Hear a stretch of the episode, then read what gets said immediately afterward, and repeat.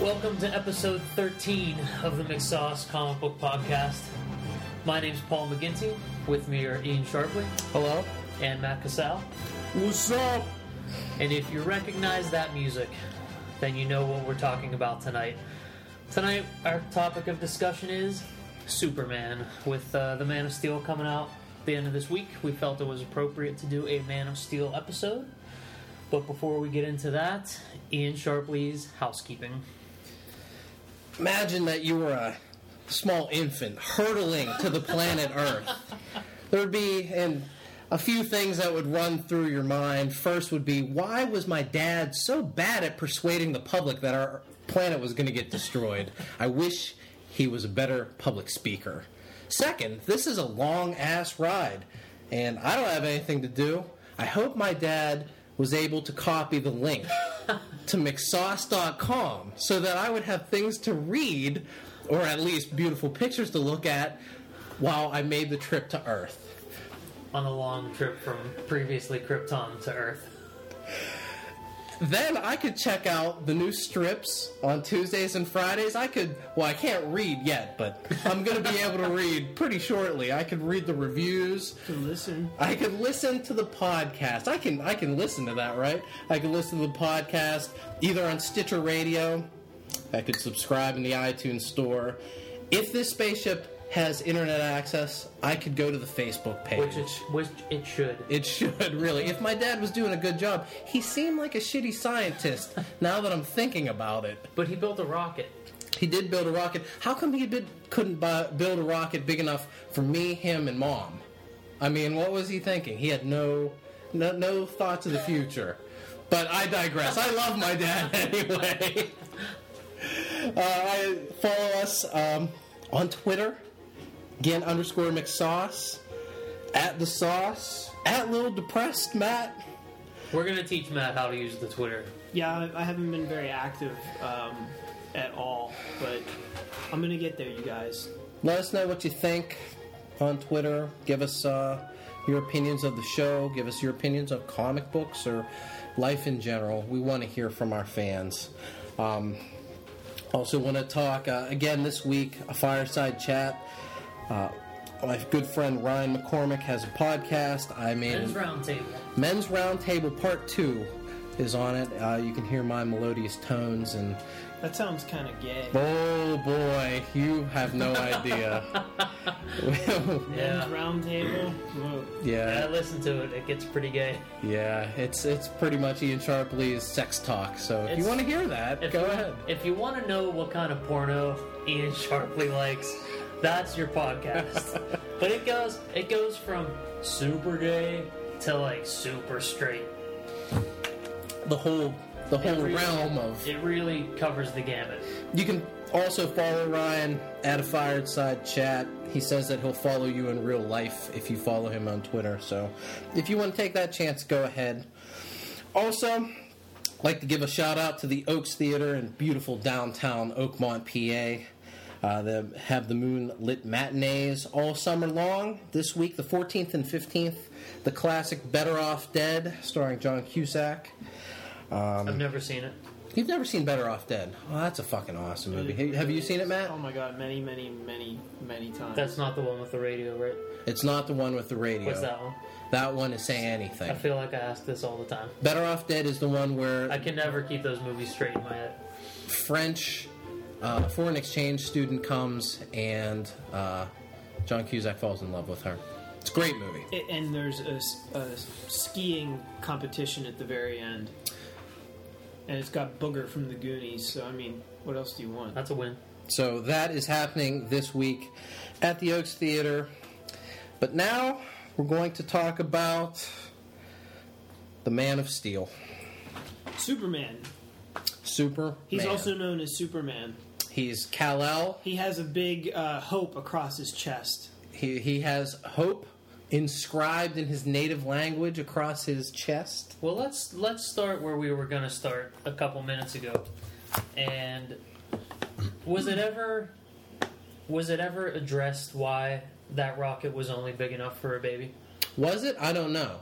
I don't think it was. Maybe there was an incubator in it or some shit. and it was an That incub- sounds pretty good, doesn't it it? was an incubator slash rocket. It seems like Jor-El should have been a little more convincing to the people of his planet that this shit was going bad, and more people should have addressed that the world was going to explode. Yeah, that what their the core of the planet was getting ready to explode, or their sun their sun was going nova.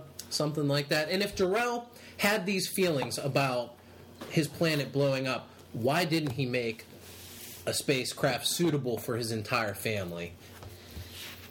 I don't know. I, I, I always kind of thought that he had he had the parts of this thing laying around, like he was prepping to make something like. But it was And all the- set. He just at the last go. at the last minute. Well, when when he found out shit was going down, then he took that time before it finally went down to actually build the thing. Matt's doing his uh, do research to try to find an answer during us. during the podcast. So Sorry, Superman, podcast. Superman's greatest tragedy is that his dad had no foresight and was just like, oh, I don't know. Sorry. Guess I'll, guess I'll put this thing together and ship it on out. Yeah. So Ian, you're not a you're not a big Superman guy. Well, it's not that I've said on this podcast that I hate Superman and I think he's fucking stupid and all this stuff. I would like to. Inflammatory comments. I'd like to. I'd like to take some of that back. Um, I think Superman can be bland, but I don't hate Superman. I don't think he's even a bad hero. Even um, I read a. To be fair, in the interest of fairness, because I'm nothing if not fair, I read. Isn't that true? I read a whole bunch of Superman books, good and bad, over this past weekend, and um, that is what I've come to: is that that Superman's just kind of bland. Um, I, I think that his origin doesn't really have. There's not a lot of struggle with Superman. There's not a you know this dude. He was born perfect.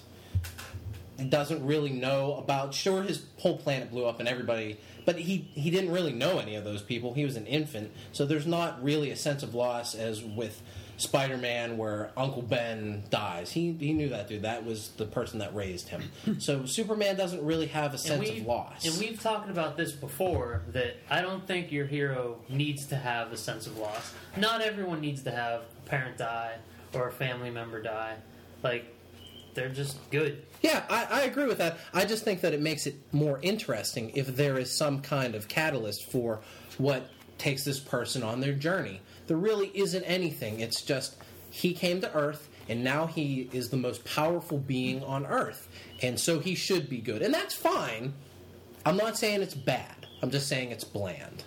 But he's yeah, it's it's but he's good because his Earth parents instilled that in him. And that's cool. I'm into that. Morals. I like morals. Something, something lacking on this podcast. Maybe that's why I don't relate to him because I have no morals. What did his Kryptonian parents instill in him? Nothing because he was a baby. Bad planning? Well, didn't didn't uh, Jor-El provide like some crystals that kind of like filled in some of the history for? It, Is that movie stuff or is that I don't know. I don't Isn't know. that a little after the fact too? Because well, where does the Fortress of Solitude come from? In the movie, it comes from that crystal. In the books, is that the case? I, think don't in know. the books it comes from something in the rocket too. But I I've never read. I don't think I've actually read any definitive Superman origins. I've read stuff after the fact, like uh, Superman for All Seasons, which covers some of the time in Smallville, and I've watched Smallville, and there have been so many different variations on the Superman origin and where the fortress comes from, and everything that goes into goes in the rocket with him. There's been so many variations that it's really hard to pick Pinpoint. one that's the actual origin at this point. Yeah. And this coming weekend, when Man of Steel comes out, that'll be a new one. Because it looks like Is the fortress in the new one? I don't know, but it looks like It looks um, like he's in the he's in the snow somewhere. well, even even before that, it looks like Krypton is ravaged by war, not so much their sun going supernova. How do you feel about that change to the origin? I like it. Everything that they've shown from Man of Steel so far that's been different from standard Superman mythology, I've been a okay with. There's nothing I've seen in these trailers that I've been pissed off about. Have you guys seen that new Nokia trailer that they released pretty much over the weekend? I Yes. think. Did that look fucking amazing or what? It really does. It really looks amazing. Um, Ian's shaking his head. He hasn't seen it. I haven't seen it. You would feel What different happens? about the the Blue Boy Scout if you had. Well, I already do feel different by going through and actually taking a look and reading with an open mind. Um, I still think he's a big blue Boy Scout. I think he. I still think he's pretty unrelatable most of the time. Um, uh, the reason why I like Spider-Man and the X-Men is I, I relate to because he does whatever a Spider Man. I relate to spider powers. I relate I relate to being a fucking dork in high school, and I relate to being an outcast like the X Men are. I relate to that shit, but Clark was also an outcast in high school. but because he made himself, it's it, it, he he really isn't that person.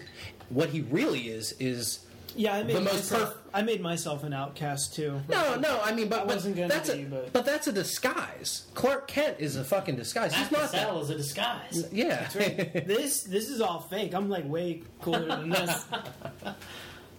you're so cool that But Kevin Smith even gets excited. No, it, granted, it's a different kind of outcast, but just because he it was self-imposed doesn't mean he still didn't go through all that and grew up being an outcast. He was still treated the same way Peter Parker did. At, but at his core, he knows that if he really wanted to, he could rise up above all that stuff and be the star quarterback and all that And that's Peter Parker stuff. knew that too. Peter Yeah, Parker, Peter but Parker knew that. he too. but didn't nobody nobody would accept him though. They wouldn't. Why? People don't even. If he, if he people didn't even. wearing glasses, People didn't even like fucking Spider Man. People didn't like Spider Man. The Daily Bugle was always railing against Yeah, Spider Man. They always kind of question if- if why is he Peter wearing a mask. Listen, if Peter Parker decided one day after he got his powers, he's like, you know, I'm, I'm not going to be a nerd anymore. I'm going to take the glasses off. I'm going to start playing football, and I'll do just enough to be like the best at it.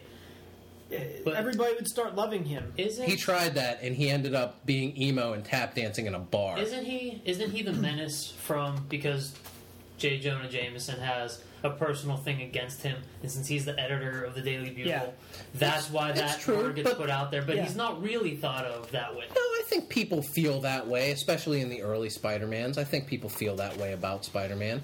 What I'm excited to see, and I hope we, I hope we do see in this Man of Steel movie, is like I hope we see some honest re- public reaction in the movie when they see Superman, because that's a. Can you imagine if like dude just showed up, like the one the one trailer where it looks like an army ad at first. It shows mm-hmm. all the all these tanks, all these army guys running around, and then there's a quick shot of you know Superman maybe you know 50 feet away, just hovering in the air.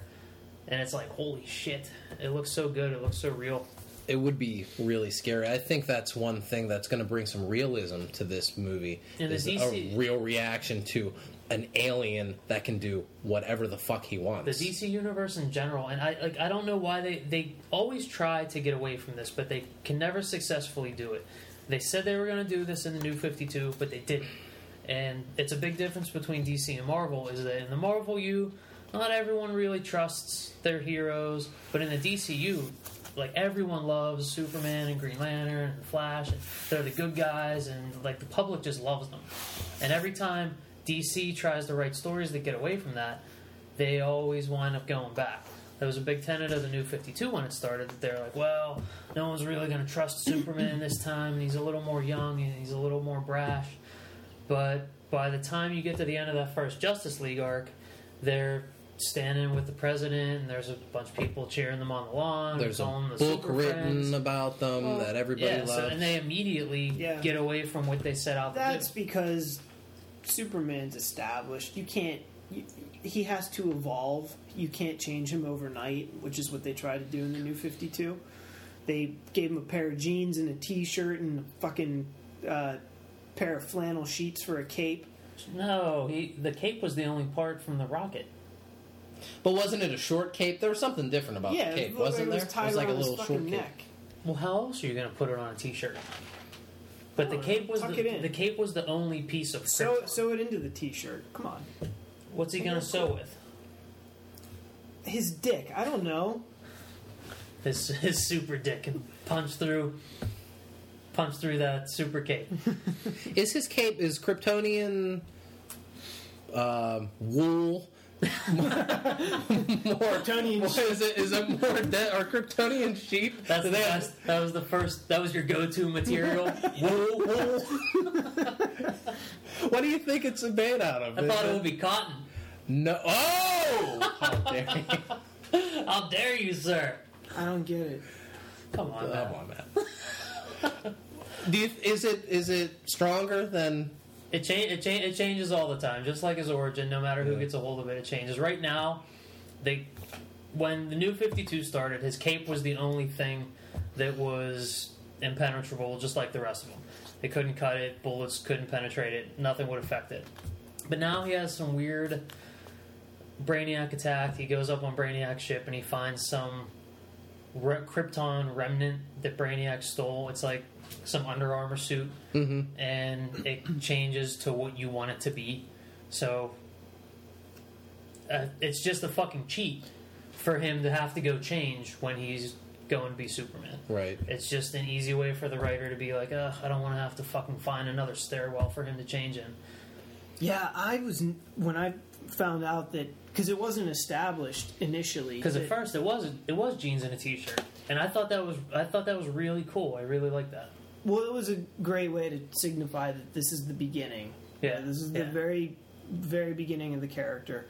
But even when they introduced um, the suit in Superman, I believe, is he had it to Yeah. begin with. Terrible. we didn't book. know we didn't know if it was regular material or if it was armor or what but um And then in, later in Action Comics is when Grant Morrison they wrote explain it this this bullshit. it's like Iron Man now, where yeah his suit is in his skin. It's But just that a makes fucking cheat. But it makes sense with Iron Man. It doesn't really make sense. it with makes sense in no context I don't think it makes sense with Iron Man either. I no? think it takes technology. You don't think I that think technology it- in the I real world is going too that way? It makes it too easy. I yeah think i agree I think the quick suit makes sense for Green Lantern because it's all ring generated. But with Iron Man, I think it, it, may, it just makes it too easy for him to be Iron Man all the time. Yeah. It takes him out of so many fucking jams where he's just like, oh, just snap my fingers and I got the suit. exactly Did he get into a lot of jams before where he didn't have the suit? I mean, I If he Oh, didn't, then okay. I think they're missing what's what's a really interesting drama? part of writing that story. where's the peril it's like because he's an alcoholic. oh so we're gonna read a comic book about an alcoholic that is That's a what god. we've been doing for years. an alcoholic god And Superman's suit doesn't protect him, but it's I think it's just a cheat. Like I like I like the classic quality of like he's wearing this leotard underneath his shit. But he's so fucking fast, he doesn't have to sneak away to change. He can just, you know, step out of the room for a second and he's he's Superman. or he can go in the elevator which by the Or he way can go in in the superman elevator. returns when he went in the elevator and he flew up through the elevator shaft that was one of the coolest uh, costume changes in superman's cinematic history I'm glad you, when he does that, you see his shirt and tie just float up Yeah. behind him as he's flying down. Unlike in Super, I think it's Superman two when Clark jumps out the Daily Planet window.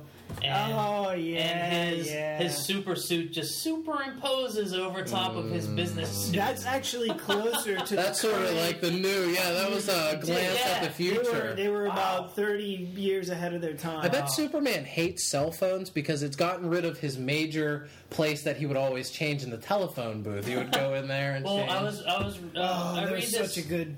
I'm sorry. There's such a good moment in Superman one when he goes to change and he walks up to one of those phone like kiosk type things. It's not a booth, and he stops, looks at it up and down, then moves on.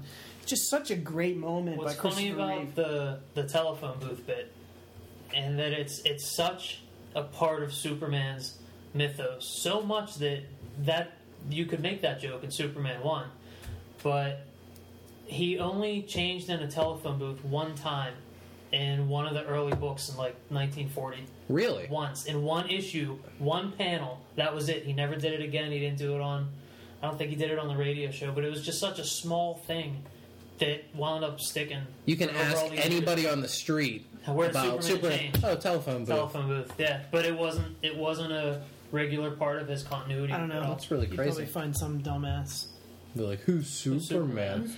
Another part about his costume, that's one of the things that is really great about Superman. He has one of the most iconic, probably the most iconic, It's the most. yeah, costumes, logos out there. You can take, you can split the Superman logo in half and thirds, and people will know what that is. And that's a- great design. There's a short on the internet right now about 12 minutes long about the Man of Steel, and they said that the Superman S symbol is the second most recognized symbol in the world. behind next. the Catholic cross. Yeah, why don't you finish for me? Sorry. I was gonna. Sorry. I was gonna have this awesome nugget, and Paul comes in. He's like, "Yeah, I think I'll tell you what." Like Artie did with you guys when he spoiled uh, Dom stealing your girlfriend. oh, he did do that. That day. yep. I'm sorry, man. So So, that- no, so, you know so I know team, how Matt feels whenever somebody steps on a story, No worry, team. and now you know how Artie feels. it doesn't matter who says it as long as the fans hear it. That's right. That's that's very big of you. That's that's why you're the you're the Gretzky to our McSorley. McSaucely? Oh, But So- yes, the the costume that's one of the best things about Superman. Um, am I super upset that they've changed it in Man of Steel or the new Jim Lee design? I'm not all that upset, but it is it's it's a great thing that they probably should leave alone. his branding is so good that I think it hurts the character. Much like Disney never knows what the fuck to do with Mickey Mouse because he's the face of the company. he's such a vanilla character. They can't give him any kind of strong personality because they don't want that to adversely affect the entire Disney brand. And I feel like DC handles Superman that way. They can't have him do certain things. They can't have him be too edgy because he's Superman and he's such. I mean, he's Well, he's not an He's edgy guy. I don't think that he needs to be. Just, he's not. But even like one of the this will piss me off for the rest of my life. Um, back in the when Geoff Johns was writing Action Comics and Gary Frank was drawing the interior of the book. Did you just key up the cover? Yeah. I keyed up the cover analog style. Yeah, Ian, Ian has the issue, and it's one of my favorite Superman images. I think it's incredibly iconic for me. I've had this on my desktop at work before. Like I love this, the cover of this book, and it's it's Superman and Pa Kent on the Kent farm in Smallville. You know, the sun just went down. Martha and Lois are sitting in the background on the porch, and Clark and Pa are in the foreground, leaning over one of the fence railings, just you know bullshitting about whatever. And in Gary Frank's original drawing, they were both drinking beer. But that got, Mysteriously. but at some point during production, someone freaked out and was like, "Oh, we can't, we can't have Superman drinking beer. We can't show him drinking beer." So now there's a poorly superimposed soda pop over the beer label. They probably made it shitty on purpose, just to be like, "Yeah, fuck you. Yeah. You're gonna make me do this. this is what it's gonna What be." they, what they It's- really should and have that- done was just make the label blank That and, cover- and leave that to your imagination. Is Yeah. he drinking pop or is he drinking beer? And Matt's a big fan of covers that tell a story. And I feel like this cover just tells so much story. It invokes so much emotion. It makes Clark Kent a real guy. Like, one of the big problems Yeah. with Superman is, oh, he's not relatable. He's a fucking mm-hmm. alien god. I can't relate to mm-hmm. that. But when you see this guy just hanging out, having a beer, bullshitting with his dad, it makes him such a real person It's awesome. and you know DC kind of shoots himself in the foot by pulling back just a little detail like Superman having a beer. Superman should kick back and have a beer. What's so, should wrong? With, so, so what's so wrong with Superman having a beer? I'm not sure why they did. One thing that is super ominous that I can't never advocate realized alcoholism. that I never realized is like this brainiac fucking face in the moon back yeah, here. Yeah, that whole thing's very secondary. to Yeah, I know. I just noticed it, It- and it, it kind of almost- takes away it from. really does. Yeah, yeah, I'm right. like, oh no. That You're I in think trouble, that was kind Pocket. of a, a poor uh, design choice on um, Gary Frank's part. But everything else is very beautiful, and uh, I don't Yeah. know why. Amazing cover, great stuff. But I do agree that they they take they take some of the relatability from Superman because he he does have to be such a clean cut guy, and that's that's not especially in this stage that's not what people can really you know latch onto. And I think in this day and age, when you know the two biggest characters for both companies now are pretty much Batman and Wolverine, and they're the edgy guys, they're the, they're the brooding guys. I think you can, you don't need to make Superman dark and brooding. You can give him a little rougher edge, and it wouldn't affect branding or public opinion of him or comic book sales one bit, except for in the positive. Right. So I, I really hope that uh, Chris Nolan and Zack Snyder tap into some of that for, for this new movie. over the weekend I read this Action Comics as well as the uh, preceding Action Comics, which featured the Legionnaires. Um, Stupid. the story's good. The, The Legionnaires are stupid The as story's good, and that story is the only time I like the Legion of Superheroes. The Only time I like those characters because they make them older in this. Like Mm-hmm. they age them up. They've kind of been around a while. They're a little like grizzly. They don't really get along. Like Geoff Johns writes them really well, but every other time I see them, I could give a shit. A great part about that story is that Superman goes into the future. In the future, um, the sun is red on Earth, so it takes all of his powers away. So you get to see Superman do some shit with. Uh, he has a flight ring, but you get to see him do some fighting where Another he he has he can get shot. He, the first thing he does is you know halt, kind citizen, gets shot right through the hand. Man, did I love that! And that and that's another the flight the Legion the Legion of Superheroes flight ring always felt like a cheat to me too. Like so you should some characters should just be fucking grounded. Yeah, You know, it just seemed like a real easy way. Oh fuck! Well, how, how are we gonna get all these characters from A to B? We'll give them all a flight ring. Like in the first season of Transformers, the Autobots can only drive, but then all of a sudden, when they're robots, they can fly. At one point, it's like the writers are like, "Oh fuck, they If- fucking roll these guys out all the time." Matt, you're uh, you're a little quiet. You got something to say? Um, well, uh, do we want to maybe talk a little bit about some other aspects of the Man of Steel? Like, let's talk about his rogues gallery. okay. Um, I have always felt, in general, that his rogues gallery is on the weaker side. Um, like, there's not, aside from Lex Luthor, there is not that iconic presence. Brainy, Brainiac's a really I've good always, villain. I've always felt that Superman had really good ones, and a, like a handful of really good ones, and really bad ones. Yeah.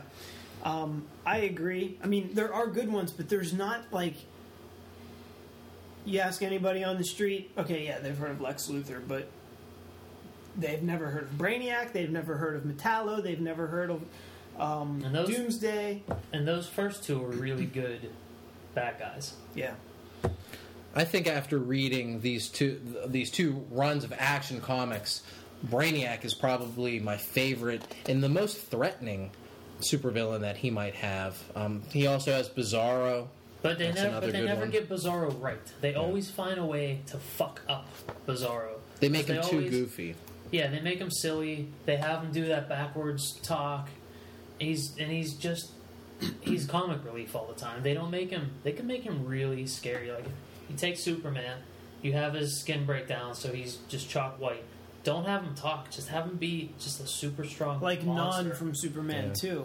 He, c- yeah, he can, Or he can even be talk, but terrifying. sparsely. He doesn't have to do ridiculous speak. Yeah, Yeah, he's almost, he could be like the Frankenstein version of Superman.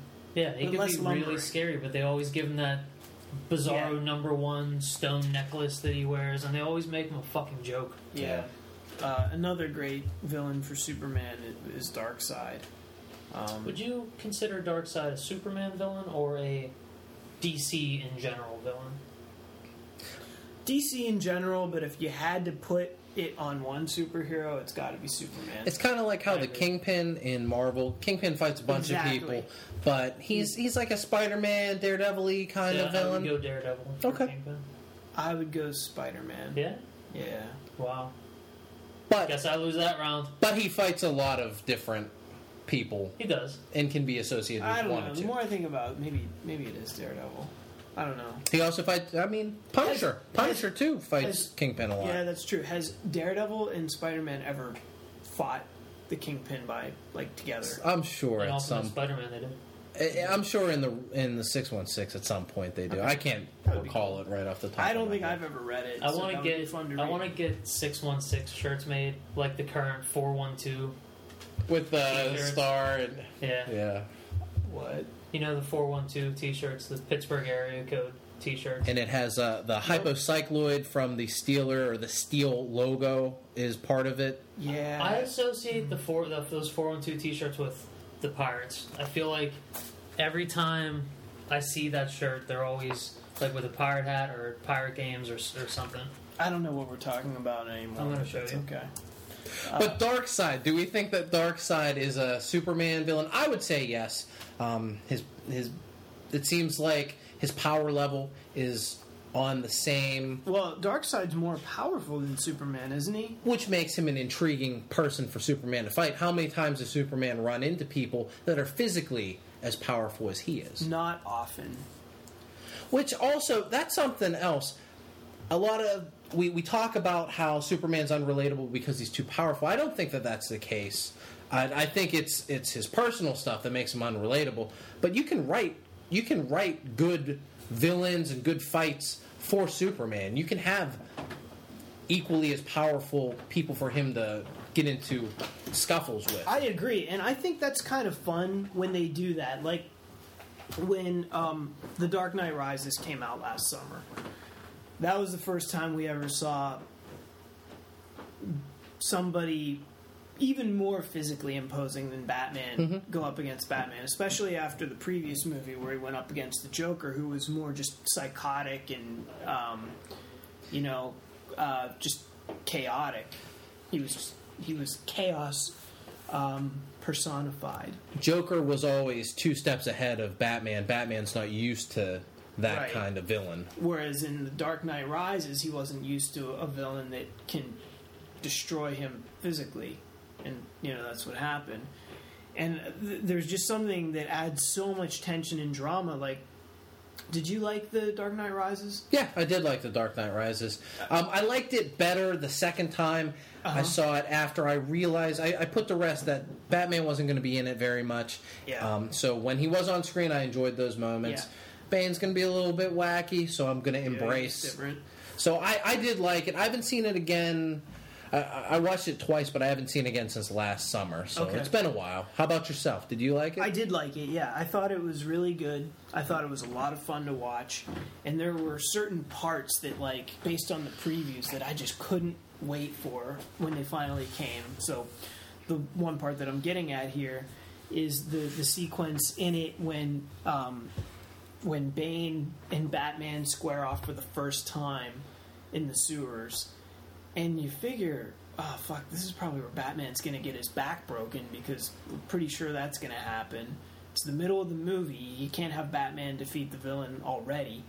Um, and, and Batman puts everything he has into it, and it's not enough to overcome this villain. So, whenever Superman has to deal with a character like Darkseid, and he can't defeat him just by out punching him, I think that's cool. I think that's very intriguing. That adds, for me personally, a lot of drama. And they did a little bit of that with Brainiac as well. They made him really strong in this run of action comics. Is Brainiac kind of his equal on a physical level then? I would say so. This version of Brainiac bummed me out. The one in the action one- yeah, comics the one in this Geoff action Johns? Why, why would you say that? Because at first, like Brainiac seems to be a, just a machine that sends down all these creepy, like real spindly robots. They make this really creepy noise, and it was it was really imposing. Then Superman gets up the Brainiac ship, and it's this real thin, uh, kind of wormy type. It, this wormy type creature that was just it was like a head sticking out Yeah, of like was- this. it was really creepy, but then it turns out that Brainiac is really fucking Dwayne Johnson painted green. Which I was okay with. Bummed out. Like I thought he would have been. Like one of the things I like about Supergirl is that they draw her. They always draw her pretty thin, but she's so fucking strong, and I like seeing that juxtaposition of this little girl doing all this big stuff. So if you saw this skinny, creepy Brainiac just lay Superman out, you'd be like, "Holy shit!" But they make him big, big and bulky, and I'm I'm tired of fucking big and bulky heroes to fight him. Who would you have fight him? Um, I don't. I, I like well. I almost I feel like, like I like that's the- Bizarro, who's big and bulky. That's kind of the rule, though. I mean He mean, needs big and bulky heroes. big and bulky villains Yeah, yeah. to go up against him. Uh, I don't. I, I'm intrigued by what you said. How it would be kind of cool if Brainiac was actually like spindly and small, and yet still packed like a big punch. But And he also ha he also is in control of all this different technology that's capable of overwhelming Superman in, in different ways. It doesn't have to always be uh, Punching not- him in the face just and a, knocking a him out. punch out with, with the guy. There are more interesting ways to go about. This. There's a lot of brain probing that happens with these Brainiac. there's just like maybe kind of a disconnect for the for the reader if they see this little guy and all of a sudden he's just as strong as like Superman. I mean, it, every single rule, like all the guys that can go up against him and stand toe to toe with him, Metallo, Brainiac, Darkseid, Doomsday, Lex Toy- Luthor, Toyman. Lex Luthor when he's in his kryptonite suit, they're all big. There's there's none of them are small, so it's kind of like. That's the standard. That's the way. Maybe it's that's be. what Superman needs then. Maybe. Is, is a smaller villain. I, I think that Well, Lex, Lex- Lex Luthor Luthor- kind of, when he's not in the.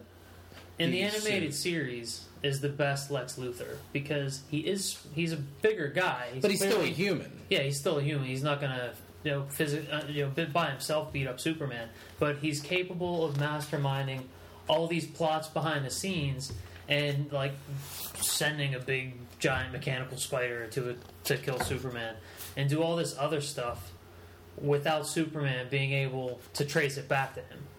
And I always like that about the animated series that Lex got off scot free every time. You know he's the bad guy. Superman knows he's the bad guy. But you can't prove it. Superman can't fucking catch him. Has Superman ever considered like a recording device of some kind when he goes and fights crime, like an iPhone five? Take a video of Lex Luthor doing something douchey. Much like Superman's father, he didn't really think that far ahead. So Yeah, All Superman's iPhone does is go to McSauce.com and play the McSauce comic book podcast. and, and he Superman's listens like, to uh, he fights crime. He puts little earbuds in. and Superman's like, man, this reminds me of my youth. now, Paul, we talked a little bit about the things that I don't like about Superman. What are the things that you like about the last son of Krypton? Or I mean, I guess that's debatable because it seems like everybody's from fucking Krypton now. But I I like when he is the last son of Krypton. I don't like when there are other Kryptonians. So General Zod. yeah, yeah. I general I wouldn't have picked him for Kryp- this movie. I've seen I've seen enough General Zod. I think between Superman two, uh, they had a, they always put him in the comics. They had the big uh, new Krypton arc. Wasn't Zod Superman was a big part of. thir- more than thirty years ago? It was, though, but so- Zod's going to be in this. Zod was a villain in Smallville. It's always I feel like they are they always want to make Zod as big as Lex and Brainiac and Bizarro, and those are the big three villains for me. And they always want to put Zod in there, but it, I I never get behind it because I like Superman being the last guy. I don't like the Bottle City of Kandor because that's a whole fucking city of Yeah. Kryptonians out there. I don't like agree. I don't like Supergirl. I don't like Krypto. I would prefer him to be. didn't Superman have like a super monkey too at some point? He did have a super monkey, and even even in the animated series, What in about- the Fortress, he has like the the whole alien zoo up there. Do you mind Power Girl? She comes from another Earth, a different part of the multiverse. I Is would that rather, okay? I would rather no connection to Superman. What I, what So, I really like you about don't- him, Sorry, good. you don't like the Eradicator then? I don't like the Eradicator. Okay. I like Superman because he is the good guy. Because he didn't have some crazy tragedy that drove him, you know, to being a vigilante. He's just a good guy. He goes out there. I like big superpowers. I It like appeals that- to your personal sense of yeah, right and it's- wrong and morality. I like that he's able to go out and do all this crazy shit. You know, I like the standard set of superpowers. I don't like all this weird shit like reading a USB drive just by looking at it. okay. Is that that's in the current? That's current. That's fucked up. Yeah, I don't like him being able to I don't like the microscopic vision. I don't like macroscopic vision. The only vision he should have is X-ray and heat vision. X-ray for me is even a little much. I like heat. I like the freeze breath, fly. Is he in- now? Is he technically invincible? Is Superman invincible?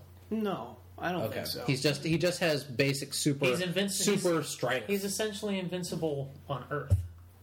But uh, Chip and the guys from New Dimension were discussing this about how um, if he's on Apokolips and that's in a different part of the universe, like And why does he- Apokolips has- why does he still have his powers? Does Apokolips have a red sun? You would We- think it would. They couldn't determine whether it had what sun it had, but I always felt that was weird too. And they always kind of, in any version of Superman in the comics, even in the anim- animated series, he goes to other places, and he still has his powers. But I think if he goes, it's him being powered by a yellow sun is such a big part of who he is, And they skip think he should over that so much. Yeah, if he goes somewhere else, he should be just a dude. Or or his maybe because he's sort of like uh, a solar panel, and I, I'll take that that he charges with the the yellow sun, and if he goes far away. Far enough away from Right. maybe his powers dissipate a little bit. I'd like a story like that where his shit's just starting to not work right because he's too far away from right, he's from like a Earth. battery that's starting to lose its charge. that Yeah. would that would be interesting to see. Yeah, why I- don't they do that? I agree, I agree with that. The When you write that that? Superman story, why don't you write that? it. Didn't they do that in um, uh, what was the one where the, The quest sun- for peace. No, no, no. It's a comic series. It's when the like Oh, sun zero hour. No, it wasn't zero hour. It's when the sun went out for a while. It was like Yeah, it's zero hour. year. I don't remember Right. this. Sun- Darkest night, or not blackest night, No. but That was when my think it's fandom zero. went out on Green Lantern. I don't think it was zero hour. But whatever. Um, But I would like that. Um, th- and, Yeah. and they don't use that enough. I think m- one of aside from flight, because if I could have any superpower, it would be flight. Final night was that it? Okay. Um, You like flight. That's, I think that's your flight favorite. would be, uh, which is ironic because I'm fla- afraid of flying. But like, maybe if I had superpowers and I knew that you know I wasn't going to crash, I'd be okay. The animated series. Or even if I took- did, I was invincible. Who cares, right? I think you have to have invincibility paired with flight. They don't work, but like if you're just flying around and a bird hits you in the face, that's- you're gonna die. in general, general superpowered. When when you get a superpower, you seem to come with some kind of invincibility. It's kind of a package. Because Yeah. the Flash really shouldn't be as strong as he is or impervious to things as he is. He should just be fucking fast. Like, shouldn't the Flash's bones crack under the pressure of all that speed and all the heat? And should like Well, shouldn't I'd he be really would- jacked up? I'd assume his, you know, his physical makeup accounts for that speed, but that doesn't make him super strong. Right? No, What were you it- saying? Are you? No, no, it doesn't make him super strong. It doesn't make him super strong. Why do they do that? Why do they decide to package those I two think things? it's I think it's an easy it's an easy way to write stories. Don't you think the Flash would be more interesting if he was usual. if he was just uh just a wimpy I a scientist of that was real would be, fast? would be inter- more interesting if they were depowered. The animated series depowered Superman to the point where he couldn't go in space without a suit. He couldn't breathe underwater, The which makes sense to me. Did that? Yeah. Oh, that's cool. Which makes sense to me because, like, he does all this other Earth stuff. Why? Yeah. Why would he be able to breathe oxygen? in? Yeah, breathe in space or breathe underwater. Well, doesn't don't they say that he always can? He just holds his breath for. Yeah, but A there's a, lot of there's a lot of goofy shit involved with that's been involved with Superman over the years, and I think it really pulls people away from the character. Like when they say, "Well, Superman doesn't have to eat," or "Superman doesn't have to sleep." That's no wonder why people can't Yeah, relate to him. No one can relate to someone that doesn't need to fucking eat or sleep. I wouldn't like him either. Yeah. So, Paul, I'm I'm only realizing right now that you're wearing a fucking Superman shirt. Was that a coincidence or is this on purpose? This was on purpose. really? The shirt will make a double appearance this week, Saturday when we go see Man of Steel. Oh, that's exciting. Now, somehow Ian kind of fucked up And Ian didn't fuck up. He purposely wore a Daredevil shirt because I don't have a Superman shirt. That's the closest to Superman. this is you the have, closest. A double D. And and now, uh, what does that double D stand for? Does that stand for um, delicious dicks. fear? Okay. We can't make the title of the podcast "Delicious Dicks." Oh, okay. I was trying real hard right there. No, I don't own any Superman paraphernalia. No. Except I think I might have some Superman uh, PJ bottoms. Take that shirt. Oh, we're I also have pictures of each Superman? PJ bottoms. Yeah, I don't. I should have wore those fucking Does PJ anybody want to bottoms. get a picture of my shirt? Matt's Matt's wearing stylish all black tonight. In protest of the Superman podcast. Oh, or in honor of the death, Death of, of Superman. Superman. Mm. I knew it. I Which- knew there was a method to your madness. Would we like to talk about the To death my of Superman? madness. your ma- Oh! Oh! That's why we love him, folks. Would we like to talk about the death of Superman? Because I happen to have that sitting right here. I think that would be great because I think that Did we talk enough about Death of Superman when we talked about '90s comics? we talked about about a lot, character but, deaths. but guess what? We weren't doing the Superman podcast that night. And we can briefly talk about it. We don't have to go blow for blow. People don't need to know every little thi- single thing about yeah, it. Yeah, I agree. Ian, open that up. Start at page one. Just start reading it I did that earlier, and I was really, to the goodly audience. I was really upset with um, this book.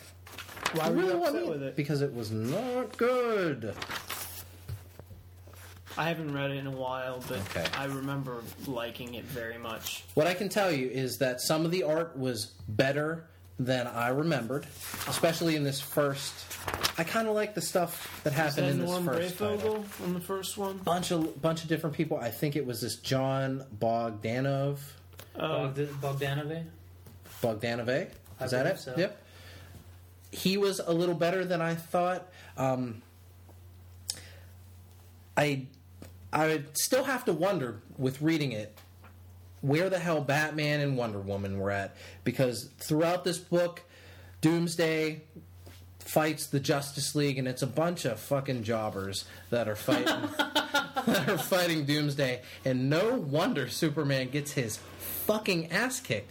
Uh, I also wonder there's a lot of Doomsday punching some of these various Justice League characters in the face or slamming them around. And they Uh, don't die. one, one in particular, he he he grabs Blue Beetle. Blue Beetle in this book is Ted Kord, who is just a human. He doesn't have he doesn't even have any kind of protective armor. He's wearing just some wool, I would assume, uh, outfit, and he and Doomsday grabs him by the head and slams him around. And he, I mean, the dude's skull should be crushed. Well, this is an example of once you get one superpower, you get some level of But- invulnerability. But does the Blue Beetle have any superpowers? Is my question. I don't think he does. Ted Kord, does he have any superpowers? no, he's just a dude. He's Okay. just Batman. So he, he should have his skull should have been crushed. But crushed. he's a he's the peak of physical fitness, almost like Batman. but his skull should have been crushed. I mean, I'm just saying. Hey, I'm I'm playing devil's advocate over here. All at least Guy Gardner had the good grace to look like he got beat up a little bit. He has a black eye. His fucking mop top is out of place. I think he has some broken bones. Everybody else is kind of just knocked out, and I'm not sure how that happened. I, that that kind of took me out a little bit too. That some of these other heroes should have been dying. If this guy eventually kills Superman, Blue Beetle's got to die in the way. yeah, but they, you know, Doomsday and Superman fight for such a long time in that book. But I'm, I'm, I'm with you. What pulled me out of the story is that no other, no other real superheroes in it, and the, like, what sucked about it is as I was reading it, the whole time I was trying to rationalize, well, where the fuck is everyone else? I Where's mean, you- Superman? Or, or where's Wonder Woman? Where's Batman? Where the fuck is Aquaman? Where the fuck is the Flash? Where the fuck is Green Lantern? well, Flash was dead. Well, where's Wally West? Well, well, yeah, Wally West was around. Yeah, why wasn't he there? Where's Mar or Martian Manhunter's blood And it, it bothered me. It bothered me. And why is he fucking Bloodwynd? Where's Where's even Where's even Hawk Hawk Hawkman. Hawkman or Hawk Girl Hawkeye. or Hawk fucking dog? Where are they at?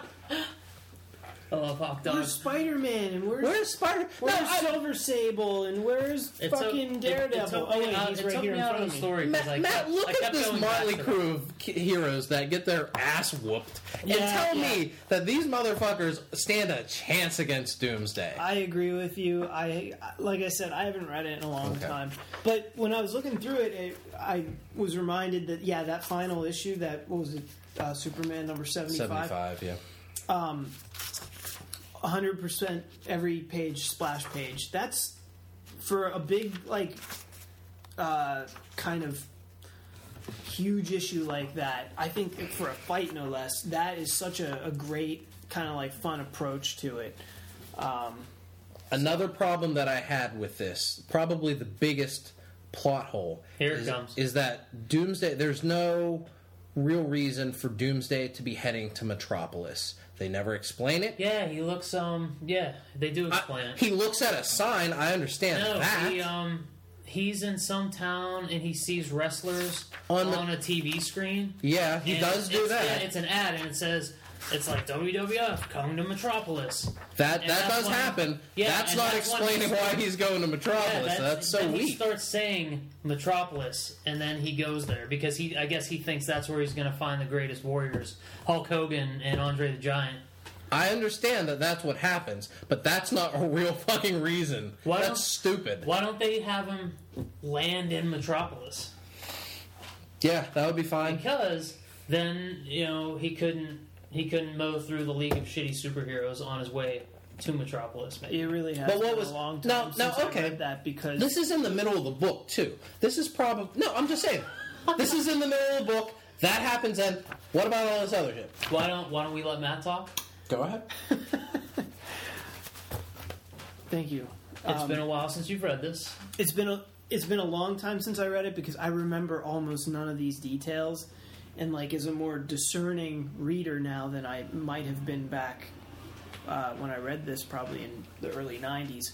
Um, yeah, like that's a really horrendous reason for him to show up and uh, like want to fight Superman. Um, so, like you guys said, there's a lot of like really questionable things, like where are all the heroes and everything. But what I do remember is for for just a, a slugfest, for like one of the all time great fisticuffs in a superhero comic book. This is unbeatable. The last issue. Yeah, Yeah, it's it's literally all full page spreads of Superman. and Superman's Superman still like he's on the brink of death, and he's still trying to like do the right thing and save people. Um, meanwhile, like he knows he's go- gonna probably die against this creature. I wish the entire Justice League would have been killed so that you get that feeling, not just because I don't like them, but so that there's that impending doom like, holy shit, he killed all these other people. Yeah, I you know I, I I think Doomsday has appeared in the New Fifty Two, but they have a chance in the New Fifty Two to really make Doos- Doomsday the threatening character and really take him through the Justice League and just have him beat all of them senseless until you get to this last issue where you realize Superman's the shit because he's he's the only one still fighting.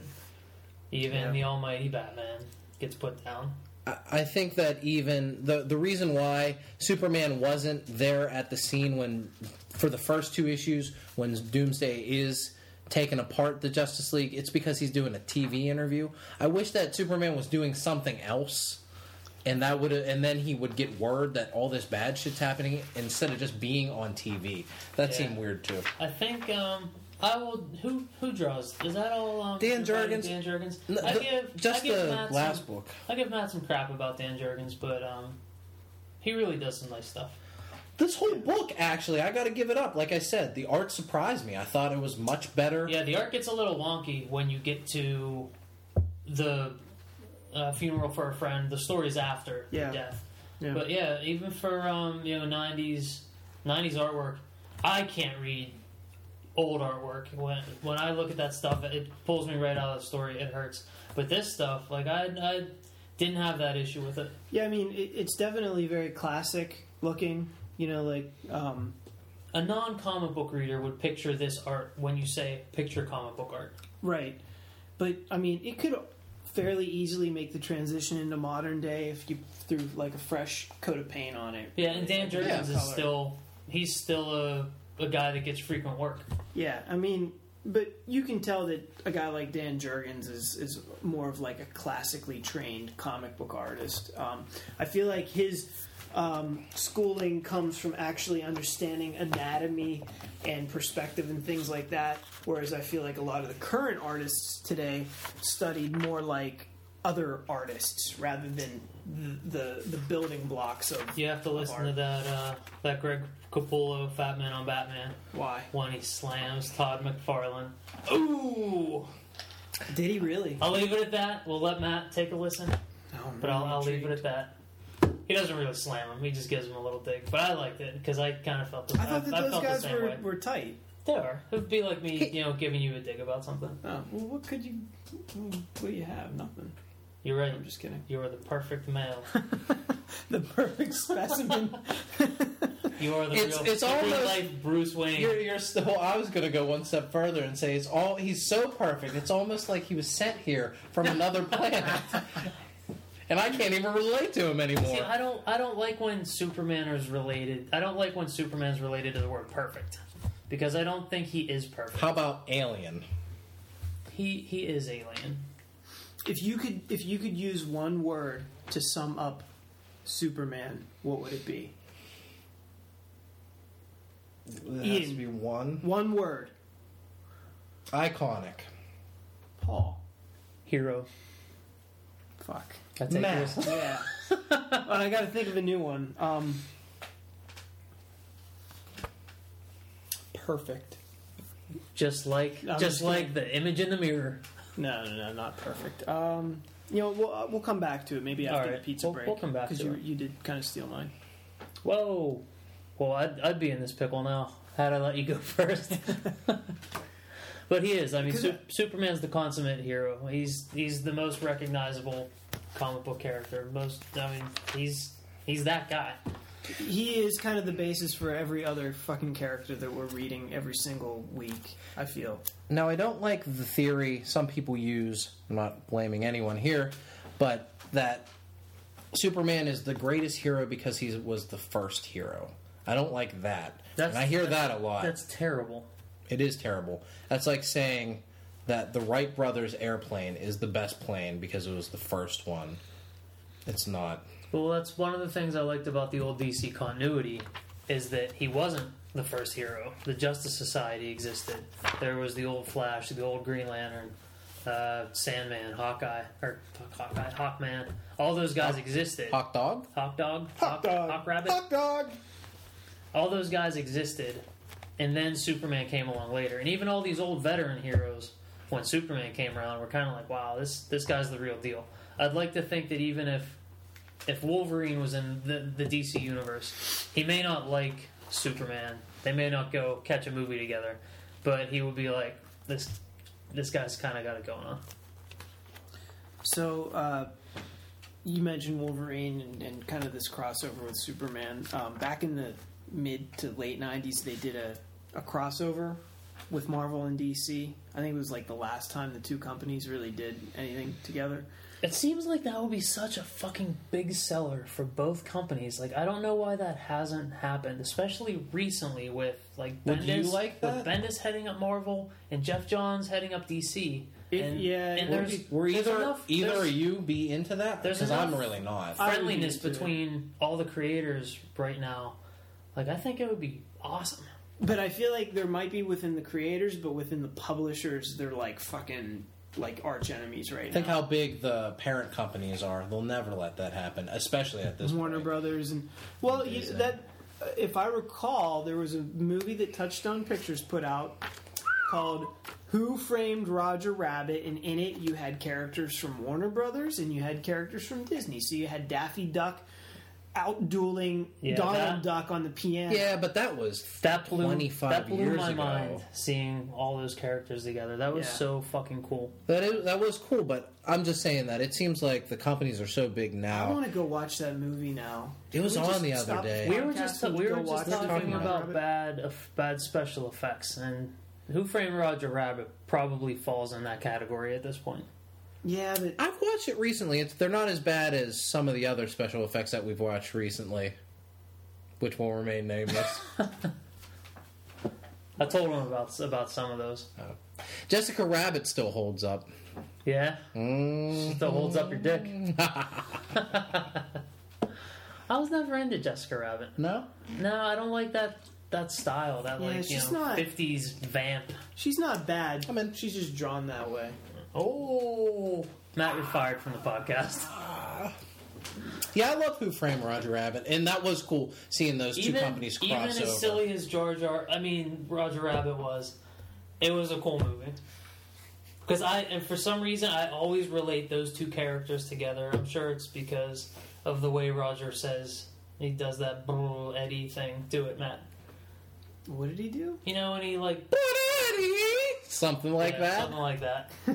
I think because because of that, That I was always really good. relate Jar Jar and Roger. I told Rabbit you I together. watched it recently. because they're just over the top, silly, uh, you know, slapsticky characters. But fucking Who Framed Roger Rabbit is from a movie about characters that live in Toontown. They're supposed to be. I'm over not. the I'm not hating either either one right now. This is this is just Toontown, saying adjacent to Boneville. no. Like I, I just I relate those characters together because of those similarities, Mhm. and I know they're both meant to be that way. It wasn't an accident that either character did what they did. So a DC Marvel crossover sounds pretty badass, huh, guys? Why don't you want to? I see think it would I don't need to see it. Um, I just don't need to see it. I, there's nothing that I want to in the- see. I don't want to see Batman fight Wolverine. I don't want to. I don't care to see Spider-Man What fight you did with your Superman. hands there made it look like. I don't need to see Batman- Batman fuck Wolverine. Well, are you excited? That's me excited? mashing my hands together. I didn't do the. It the- looked like you were mashing like two dicks butting up against. No, one. that's- Like, That's not. That's this. That's. Fingertips. uh, Well, this maybe is not. for A, you, fist Paul, bumps. fingertips, but for for Ian, it's For Ian, it's like it's like heels. yeah. podcasters we'll have you Baby decide arms. what the international sign for two dicks smashing together is. Well, Ian, are you? If you're not looking forward to that crossover, are you looking forward to DC Universe versus Masters of the Universe?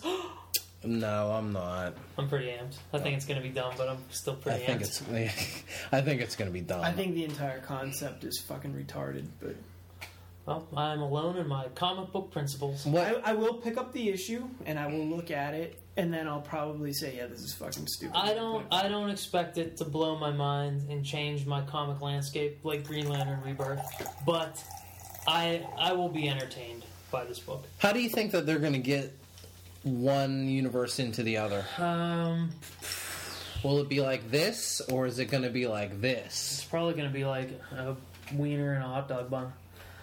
S- Something with Skeletor needs to get out of Eternia. I don't know if he's looking for some other dimension to conquer, but he needs out of Eternia. Winds up on our world, and the Masters come to the DCU to track him down. Do you feel that those two franchises work together pretty good? Because I think it's going to be wacky. I'm not Yeah. excited. Yeah, it's it's it's gonna be it's gonna be really weird, but um, I think it's a, I think it'll be cool to see them all together and see how Keith Giffen, the writer, handles all of that together. I like I like Keith Giffen. Like Yeah. I never, I never don't like his stuff at best. I'm entertained by it, so I, I think I, I'll be entertained by this. But I think it'll be interesting to see how they try to really fit those guys all together. There are certain franchises that seem to fit together. Transformers and GI Joe did a crossover a couple of years ago. That they did two actually. Um, those worked out pretty good. Spawn and Batman Well, did know, a crossover feel- that worked pretty good. I don't think. He, he, I don't think Eternia in the He-Man universe is too far separate from like Genesis and Apokolips. But they're not going to put them there. They're going to put them in Gotham City. Right, but what I'm saying is I don't think it's too big of a leap to go from the Masters universe to the DC universe because there are I mean there's so much shit in the DC universe. It's not it's not out of your out of your mind to think in another part of the galaxy. uh, Yeah, Eternials. Yeah, yeah, I got you.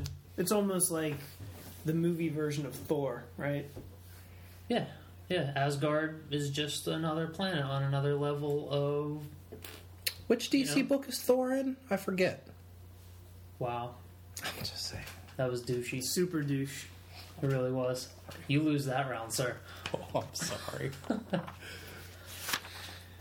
so um, anyway, so- crossovers. Back when they did Marvel versus DC, they had the Hulk fight Superman, and then they let the readers vote who's actually going to win. Could not to get too nerdy, but we do do a comic book podcast here, so. Um, Oh! well, when we come back, we're going to find out who would win in a fight, Hulk or Superman. There's your little tease.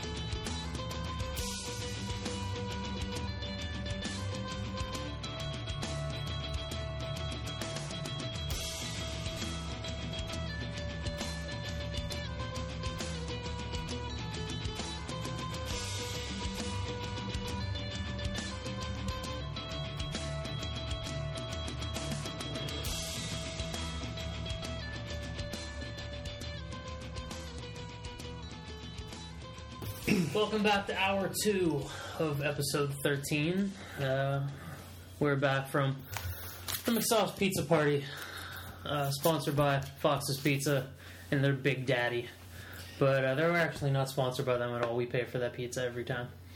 But their delivery driver is a big Superman fan, and I had a nice conversation with him. You really did. You really did. I thought there was going to be some tongue on tongue action. Is he going to be listening to this podcast? I gave him one of our business cards, so he might be. What's There's his a- name? Uh, uh, Billy Bob. I, I don't know his name. Well, when we get his name, we can give him a shout out. Dan, the delivery driver. so when we left off, uh, we were going to find out who would win in a fight between the Hulk and Superman in the According- big DC Marvel crossover. According to the fans, back in the mid 90s, they deemed that Superman would emerge victorious against the Incredible Hulk. Hmm. What are the? I agree with that. Are we fighting on Earth? Are we fighting on Planet Hulk? We're fighting on Pluto. That's far away from the sun. It's cold, It's cold. No, but we're the fighting sun's- on Earth. but the sun still reaches it. And this is, I think, the Smart Hulk. I believe. Smart green, smart gray. Was Smart the green. was the Smart Hulk around in the nineties Yeah. Well, we're, we're fighting this battle today with the current Hulk? with the current Smart Hulk and the current Is the Hulk collar wearing Superman. is the Hulk smart today? Um, there's so don't know. many. I don't know. I don't know. I don't read it. I don't know. So back then, the fans deemed. How about this? We'll fight him with the Red Hulk, who is smart, who has all of General Ross's intelligence. So he has military training plus Hulk plus his regular intelligence against the pretty blue blue boy of steel. Who would win in a fight? I was only half listening. I was listening to the whole, to the whole thing. So why don't you answer it? Um, I was looking at you the whole time and I just wasn't listening. I think. I think Superman will win. You look just pissed. because I'm biased. Um, you know Superman has fought in the past? Um, which is a good like fist fight, was Lobo. The Lobo- main man, Yeah. What are Lobo's? Uh, he's an alien. Rides a motorcycle. '90s character. What, created what, by who? I think he was created by Keith Giffen. I believe he was. what are Lobo's powers? I know he rides a space Harley. He I doesn't don't- have powers. he's He's, just- just indestructible. And really crazy and angry. And he what was the killed, appeal of Lobo? he, Just he because killed his entire race. Yeah. What's Damn. what's his race called? It starts with a C. There's a Y in it. I don't know. But he, he killed his entire planet except himself because he's he's so extreme. The '90s didn't fuck around with Well, Lobo- origin stories. Keith Giffen created Lobo mocking to mock a lot of those image characters at the time. All those over, big po- over the top guys. See, is that possible? Because I thought Lobo came out before the image characters. Well, They're during the big '90s boom of just big over the top, you know, extreme characters. He was created to mock those guys, and he wound up taking on a life of his own. He's been in a ton of, he's been in tons of media. He was in the animated series, voiced by voiced by everybody loves Raymond's Brad Garrett. Now I job.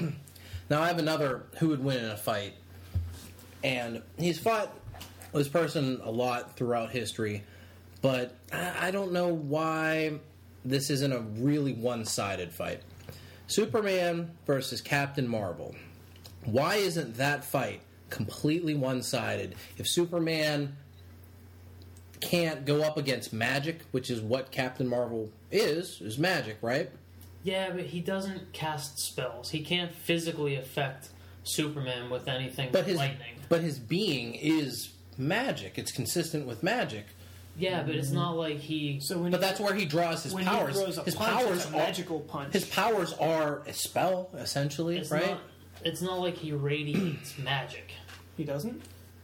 No, that lightning The isn't spell radioactive makes magic. him a superpowered adult, and that's it. You sure? I mean, the the lightning Is can magical fuck- lightning? is- can fuck up Superman, but Captain Marvel himself, if he punches him, it's just like any other superpower guy punching Superman. I would always think that. I don't know. I, I thought if if he was brought on by magic, it would be. Who would win in a fight, Constantine or Superman? Constantine, of course. Zatanna in Superman. Matt, I don't know. I don't know anything about Zatanna. Magic. that's uh, I don't know. See, well, why don't you know? If that's part of Superman's weaknesses, magic, shouldn't Well, how's a little how's, hot girl with a top hat be able to take how's him John down? Constantine gonna win that fight? Doesn't he have magic? He does have magic, but what's he gonna do? I don't know. Gonna turn him into a bunny? Maybe that's part of uh, his shtick, isn't it? Turn people into bunnies? What does Constantine really do? He could send Superman to hell, right? But- Yeah, probably. Is that what he does? I don't really know what his magic power. From the movie, he I know that he has a cat in a bucket of water, but and uh, can't like going back to Zatanna. Like she can't affect. I thought her her magic powers were like firestorms, uh, atomic powers, where they can't affect biological things. They can't affect people. Like Firestorm couldn't turn your hand into cotton candy, but couldn't she? which is r- ridiculous because he Couldn't could she air into cotton magically drop stones on his head or something? I, I don't know. Or magically bind him with chains and throw him into uh, and throw him deep into space A, throw him into a pool under Grand Central Station. and say, "Get out of that!" And he's like, "I'm not Houdini." Oh, damn it! Couldn't that happen? I mean, that'd have to be like super magical chains, I guess. But if they're, I mean, what what what necessitates the superiorness of the magical chains? If they're magical chains, they're magical chains, right? But when they become tangible, are they then just real chains? They're always magical chains. They always have magical capabilities, right? But once she makes them, then they're just here, like these Twizzlers. These are magic Twizzlers. I don't know what the fuck you're Like once, talking once about. they become like a concrete thing, is then then they're just there. Are they still? Do they still have magical? I would say that they, they still, super because they came from magic, so they would still hold on to some magical traits. All of her things, is that she makes, magical bunnies. You're making up your own rules. Am I? Matt, I think you're making up your. Okay, so a wooden chair. Does it still retain some of its traits of being a tree? it does, much like magic. it's still wood. Okay. So it retains its traits. All right, I guess Zatanna would chain him up and drop rocks on his head, and I think he that's said. it. That's it for Superman. Yep. They say giant stones. I think he said stones. Stones. I couldn't think of anything. I picture when Couldn't I think of the word picture rock. when I picture a stone, I picture something no larger than a golf ball. so think of that, and then size it up, and it's a giant stone. Would it then be a rock? Does rock and stone? Does the you can't have small rocks? Well, we're talking we're talking scale here. Like when does it become a boulder? I didn't know that stone had a particular size. Does it? You wouldn't call it a, call it a boulder a stone. But I could call a stone a rock. It's a rock, but it's not a rock. It's the rock. She would she would drop the rock on Superman's head, thusly defeating him. Dwayne Johnson gets thrown on Superman's head.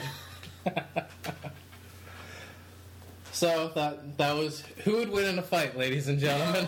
but what we were really going to talk about was Superman in the media and all of his different portrayals in the media. Matt, do you have a favorite Yes, media Superman I do. Yeah, it's- item? it's the. um I was gonna say something stupid, but I'm gonna be real for a second. The best thing Superman outside of the comic books is the John Williams soundtrack. Um, to me, that is even more iconic than Christopher Reeve's portrayal of Superman, which is phenomenal. But that music, to me, is about the perfect theme song. Um, outside of maybe the Star Wars theme song, it's I think the best. Do you prefer the Star Wars theme over Luke's theme? Uh, what's Luke's theme? Uh, Luke's theme is the one where he's. It's a dun, dun, na, na, na, na, na, na, na, na. It's the throne room. Oh, that's pretty fucking good, but I, shit, I gotta go with the the main theme. I like Luke's theme. Well, wait, isn't Luke's theme when he goes and like looks at the twin suns? Uh, and it's a much slower render. Uh, I guess it's kind of the same melody. though, Yeah, it's the it? same. It's the same melody. It's just Um, yeah, maybe Luke's theme. I don't fucking know. They're both good. well, Ian. I think that Superman is much more iconic than Luke's theme. That's not what I was asking. Do I like? Um, I like I like Superman better than Luke's theme. Do you prefer the Star Wars theme or Luke's theme? Mm, Star Wars. Stupid. What do you prefer, Paul? Luke's theme. We've addressed that. To the Superman theme? Um, I, I think so, but I think that goes back. What's better, Jaws theme or Jurassic Park? Or Harry Potter? Harry Oh, Potter. Harry Potter's a good one. Harry Potter's a good one. Uh, I think I probably like. I, I think I probably like Luke's theme better than the Superman theme. I'm not saying it's more iconic because few things are more iconic than the Superman theme, but something about Luke's theme, especially when it's when it's made slow, like it's just it's very moving. Yes. Like when he looked at the twin suns. Right, but so is that Superman theme at certain points of the movie. It's really amazing to me that Superman has been able to capture both such an iconic soundtrack and an iconic look about him, the logo that everybody can recognize. It's amazing that they hit both of those out of the It's park. it's a shame to me that the new movie, the new Superman movie, is not going to have that theme song because I understand that they want it to be fresh and that they want this to be a new beginning. But I've heard the main theme and it pales in comparison to the John Williams theme. Is it a Hans Is that the one with the? It's Hans Is that the one with the piano notes? Uh, Because whatever haunting music they use with those two piano notes, when in the one trailer believe where that's called the Jor-El's Jaws looking theme. at the no, where Jor-El's looking out at Krypton being destroyed, yeah. like that, I really dig that stuff. I don't know to what extent they're going to use it in the movie, but Um, they did use the actual Superman like Man of Steel theme in one of the trailers. I'm just not sure which one it was. Um, it's available like now, I think, to stream, if not already. I, I think it comes out tomorrow. It would be cool if they Tuesday. could put hints of that somewhere, even at the end. No, well, the I'm sure that they won't do within it, the but- context of the movie may work great, mm-hmm. but the, like I just feel like I'm missing it. It's almost like seeing Superman without the S on his chest or something. There's just something not right. You know, it's it's just as necessary as other elements to the character. Um, As a Spider-Man fan, I'm bummed out that Spider-Man doesn't have an equally awesome and iconic theme. I music. agree. Danny Elfman I can't believe did a. a you don't think Spider-Man has an iconic theme. Oh, it is, but it's just goofy Spider-Man. It's it's the Spider-Man. equivalent of the um, the Batman theme from. Jesus, that scared the hell out of me. I know he couldn't have come in that door any louder if he tried. Yeah, but but Batman also has the Danny Elfman, you know, Batman '89 stuff. True. So True, but also You can- you can pick and choose. Spider-Man has the Danny Elfman. yeah, But Which- no one knows that. Yeah. Except you. True, it, it doesn't have like that that iconic melody to it that you could really hum to. Mm-hmm. I think it's recognizable though. Um, similar in, to the way that the the Hans Zimmer Dark Knight stuff is recognizable, but you can't hum to it. There's nothing to hum. It's just like this build up and build up and it, And it doesn't like build never anything. yeah it never has this crescendo where it like does anything. Whereas like it, it it almost feels like it's being too cool to like be a theme. It's too cool to be a theme. It's the hipster theme. Yeah. But so many people now, like if you look on the internet, are saying, "Oh my God, Hans Zimmer is such a genius. His Batman theme is so much better than Danny Elfman's bullshit." No fucking way. But um, they're probably going to say that about the new Superman theme as well. And That it's better than Danny Elfman? better than. My guess is they're going to say it's better than John Williams. Not gonna happen. John People- Williams. People are on John Williams Zimmer's score. nuts. Yeah, but it's not. I don't know if it's because we were younger when all those John Williams scores came out.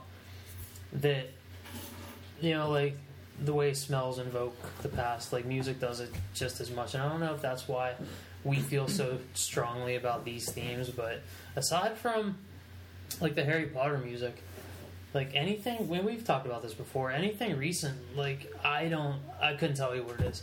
I can couldn't tell you what it sounds like. And Back in Black for Iron Man doesn't count. the closest thing for me that that I can think of that has an iconic kind of score would be the new Star Trek series. Yeah, Um, it's got a bit I'll, I'll give that to you. of a of a recognizable theme, but it's not nearly as prominent as like a Star Wars or anything like When I that. hear it, I'm like, oh fuck, I love that. Yeah. But I couldn't hum it for you right now. yeah. I was trying to think. It is a little bit weird. Like the timing on it's a little bit off. Like that's the thing. I feel like a lot of the themes for the John Williams stuff has relatively kind of like simple timing. You know, to the themes. Like you can simply like recognize it and hum it. What's nice, what's nice about um, his music in general is that you can use it for so many different things. I mean, like the like Luke's theme, you can you know build it up for an action sequence. You can slow it down for a moving emotional scene, Yeah. and same with Superman's theme. Don't really know if it works for the Indiana Jones theme, To an extent, it does. It, it when but it you can't slow, do that with the well, doesn't Indiana Nolan Jones? Batman theme. Indiana Jones has a couple of different pieces of music with it. They don't just slow that down. They have a separate, Well, so does- slower beat, right? So does Star Wars. I mean, Star Wars has a ton of different Yeah. little bits that they they're all Use very and similar. Whenever those like Did John Williams Themes- do Indiana Jones as yeah, well? whenever mm-hmm. any of those themes slow all over the down, like with Han and Leia, or you know, Indy and Marion, or Lois and Clark, they sound really similar. Like those the themes, and it's all John Williams. And Yeah, there's certain scenes in the first two Harry Potter movies where if you close your eyes, you feel like you're watching Star Wars. that's fine with me. hmm But I anyway, wish when I would open my eyes, it was as exciting as Star Wars. anyway, for me, those are like So back Superman in the media. Th- that main theme song is about. It's got to be my favorite. back to when the- Superman's uh, pod landed at Hogwarts. What's your favorite piece of Superman media? Super media, if we will. Oh, super media. Oh, my favorite piece of super media. I, I like. Favorite's got to be Christopher Reeve's performance. Um, I also really. I am a big, big fan of Lex Luthor on the animated series. I don't think he should ever be done differently. And I know it's not strictly Superman, but it's Superman mythology. Lex Luthor, they couldn't have got it any more perfect on the animated series. Go watch a couple episodes of that, and there's no reason for him to be any different. For him to be, you know, crazy, mad scientist in his lab guy. They got it right when he's the upstanding businessman. He owns the majority of Metropolis, and Superman just can't pin anything on him. He's that slick in his shady dealings that, like, people know that he's shady, but you can't pin him down for anything. Mm-hmm. And that's what that's what makes him a threatening villain to me because he's just so slippery. You can't you can't get him, and he's always going to be a threat. So if Superman has to deal with Brainiac or Metallo, there's always going to be you know Lex in the background waiting to capitalize on mm-hmm. someone else getting him weak enough for Lex to swoop in and kill him. I kind of like the idea, and I don't think they carried it through in the new 52, where, you know, Lex Luthor is like, hey, this guy's an alien, and I'm trying to protect Earth. And it kind of makes him a good guy. I think it's a different spin. I don't think they actually went all the way through with it. Yeah, well, they all in the new Fifty Two. They also made him kind of a pussy. They made him. Uh, they made him kind of a coward, and I don't like. I don't like Lex that way. I like Lex being so fucking arrogant that he will stand up to Superman without a suit and be like, "I'll fight you right here. We can. I don't give a shit if you're if you're an alien. I'm gonna kick your ass." But in the new Fifty Two, you know, he kind of runs in the corner and you know hides and escapes when shit goes down. Not that my Lex from the animated series doesn't get out of trouble, but you know he's he's not going to back down from a one-on-one fight even with a superpowered alien. So I would I would say Lex in the animated series. That's some really good stuff. Uh, voice acted by um, Clancy Brown. Who's Clancy Brown? Uh, Clancy Brown. Oh man, he was a cowboy in something, but I forget. I think he was in uh, Hatfields and McCoys. Hmm. Did anyone watch Hatfields and McCoys when it was on No. the History Channel? No. Just me. Clan- Um, I DVR'd it. I never watched it. Clancy Brown was in The Shawshank Redemption and Starship Troopers as well, and Highlander. Look out! No, that's right. I can't think of who Highlander the movie. Yes, Boo. you Oh, like the what? TV series. Adrian Paul series. Ah, Was that on Mr. USA? yeah, Lambert. I think so. Oh, Christopher Lambert was so bad. He had like a lisp, like he couldn't talk right. Doesn't he always have like a lisp? Yeah, yeah. Because when he was Raiden in Mortal Kombat, he also had a lisp. I've never noticed him having a lisp. Was he really Raiden? I don't think. Hell he yeah, has a- it was Raiden. I don't yeah. think he really has a lisp. I think he speaks fine. Yeah. Well, he's like French, isn't he? Gerard Depardieu doesn't speak funny. it, it is a noticeable sort of speech impediment kind of thing. So, Ian, what's your favorite piece of Superman media? I don't know about favorite. Um, I, I really like uh, the All Star Superman by the wonderful Grant Morrison and Frank Quitely. So we're just going off script tonight. Why? Remember when we were talking about like TV? Well, this is media. Media. Isn't this media as well? I like the All Star Superman Blu-ray DVD based on. You fucking cheater. I, I, I like um, I like Smallville Now, let's a lot. no, let's let's talk. No, no, no, no, no, No, no. I want to. I want to get into this. Yeah, it's worth talking about. this is worth talking about because Superman gets shit on all the time. Everyone isn't interested. We don't like Superman, blah, blah, blah. But people that don't like Superman picked up this comic book and loved it. The most ardent It's the truth. of super haters picked up All Star Superman and were like, holy fuck, this is the best Superman around. So you guys both picked it up and really liked it then? No, I didn't like it. I thought it was too fucking sci-fi. I thought it was too goofy. It was. It's felt really weird to me. There's that guy in there with like the Technicolor cape. I I want to go back and read the entire thing in one sitting. Maybe Yeah. it'll it'll read different to me all at once. I think they pulled. To me, it was weird. It was sci-fi. um, the DVD that I watched because we're talking media other than comic books. But You don't need to keep being a douche. but it was weird. It was kind of sci-fi ish. Um, but I thought it pulled some of the best elements of the goofy stuff that I don't like about Superman, which are those weird '60s elements. Um, I think the Krypto, the fucking superdog, is even in here. And I'm like, all right. At some point, he gives Lois Lane powers. That sounds really wacky. I was in with it. Sexy drawn by Frank Quitely. She was really sexy. Well, and th- and this is this also Superman story. This is clearly Grant Morrison drawing the Superman he grew up with because he embraces all that Silver Age stuff. We didn't grow up with Silver Age Superman, so when I write the my Magnum Definitive. Superman opus, the definitive Superman, it won't have all that goofy shit in it like a freeze ray or a time machine ray Right. or something, Right. or that.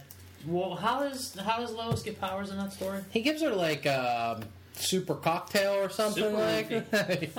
Wow. And for her, it's like her, penis. it's like her birthday present. All this stuff, saying it out loud sounds ridiculous, but I really liked it. I thought it was um, there's a lot of whimsy to. Now you don't. All-Star You're not Superman. traditionally a Grant Morrison fan. Is that correct? Um, I I either really like Grant Morrison or I really hate. The what stuff else that did he you does. really like? I really liked We Three that Grant Oh, that's right, Morrison yeah. wrote. I like Batman Incorporated that he wrote. So, Ian, you, you like this book so much. What's the plot of All Star Superman? the plot of All Star Superman it is uh, Superman in a space exploration uh, uh, ship is flying close to the sun to study particles on the sun. Something goes wrong on this ship. Um, Lex Luthor sends some kind of um, some kind of agent, uh, some guy up there that turns into a monster, attacks the astronauts. Superman goes up there to save him. He gets too close to the sun. It has a bad reaction with his DNA, and it starts to slowly kill Superman. So he goes through the next arc of the story. It's probably I think it's twelve issues somewhere around there.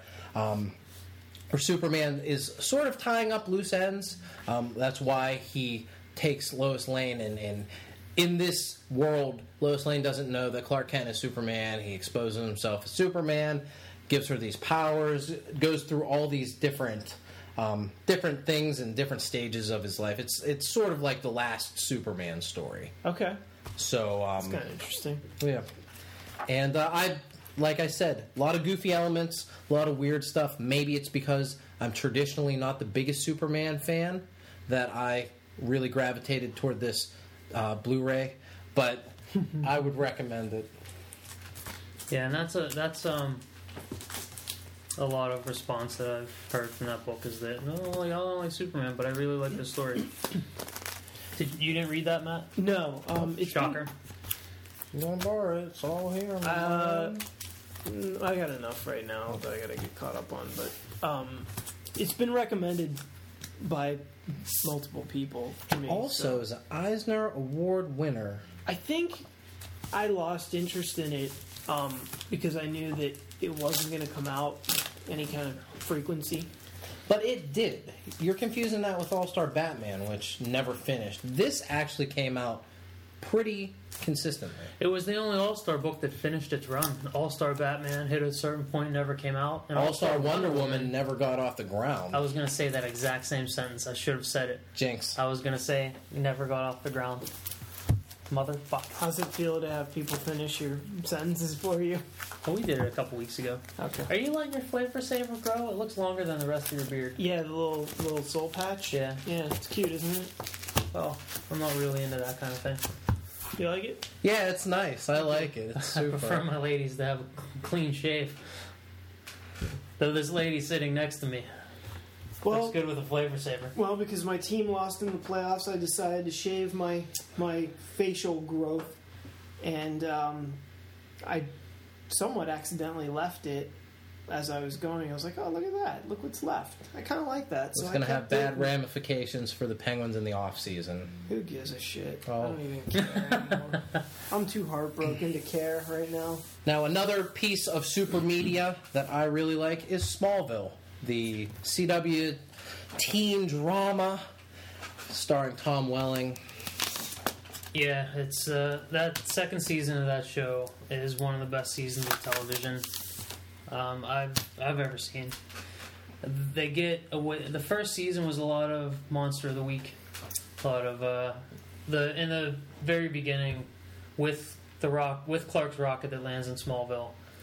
Uh, it comes in a giant meteorite shower of kryptonite. Well, what happens is the meteor rocks wind up irradiating some of the water and some of the land. So a bunch of different people around, you know, the Smallville area wind up getting some kind of weird power, which accounts for the like freak of the week episodes. But after they get the show established in the first season, they're really it's kind of like the kind of like the sequel to a movie. You know, once you get the origin story and everything out of the way in, in movie one, then you really get to just hit the ground running for season two. And that's what season two of, uh, of, of Smallville did. You know, they really got their, their ducks in a row. I think I watched four seasons of Smallville. Um, I know there's like nine. I never made it to the end, but from everything that I've watched, it was it was really well acted. Even for a CW show, it was it was really really um, well put together. They didn't go over the top with the special effects mostly.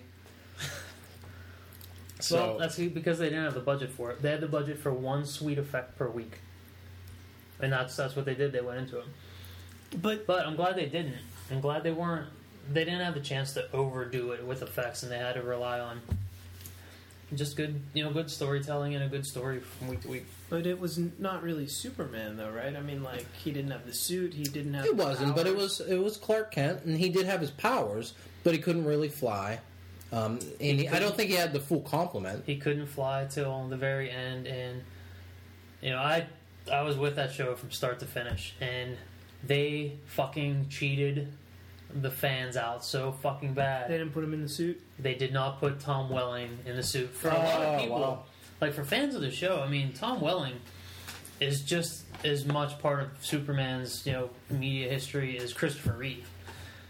But the whole show, like He made an appearance on a couple episodes as a professor. right as um, as uh, Doctor Swan nod to the old Superman artist Kurt, Curt Swan. Swan?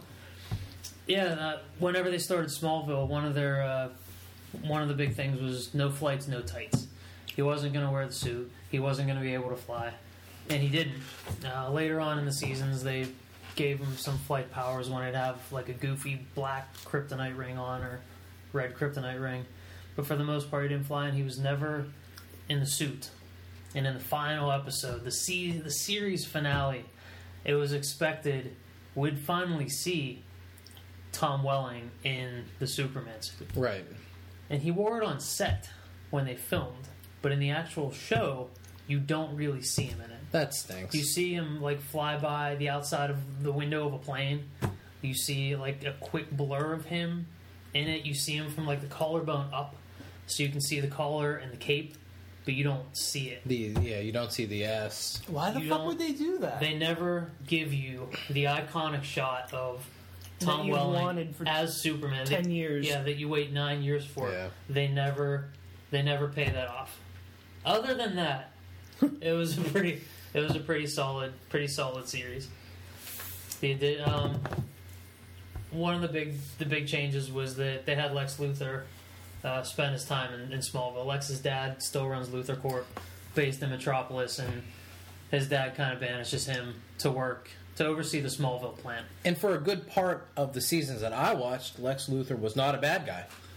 Yeah, you see, um, you see Lex's Lex's slow de- slow decline. I think it could have been handled better at times, but the interesting way they did it was that Lex, you know, being the brilliant guy that he is, you know, Lex starts putting together pieces of this meteorite shower that came down and all these weird things happening, and all of them seem to surround his buddy Clark Kent.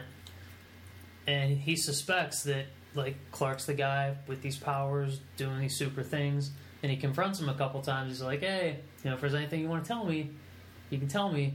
But Clark doesn't tell him the entire time, and eventually it just creates a rift in their friendship. I think I'm gonna have to go and watch watch my whole way through Smallville. It's some good stuff. I, th- I think I have seasons one through five, maybe.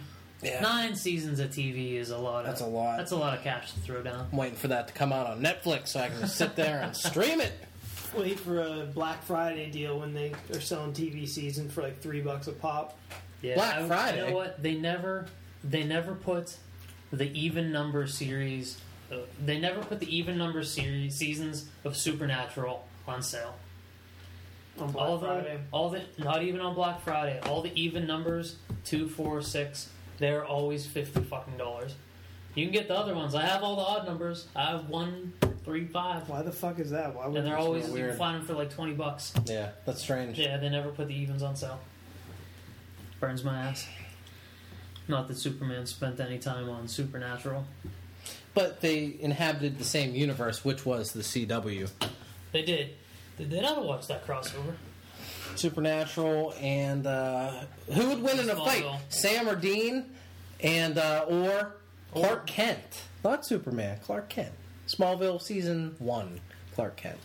Oh, Clark Kent. The the Winchester brothers would Winchesters probably would kick his would ass. Probably kill him because they would think he's some kind of demon with They all would. his powers. They would totally spike him through the heart with fucking kryptonite. Yeah, they have they have no problem killing uh, Clark.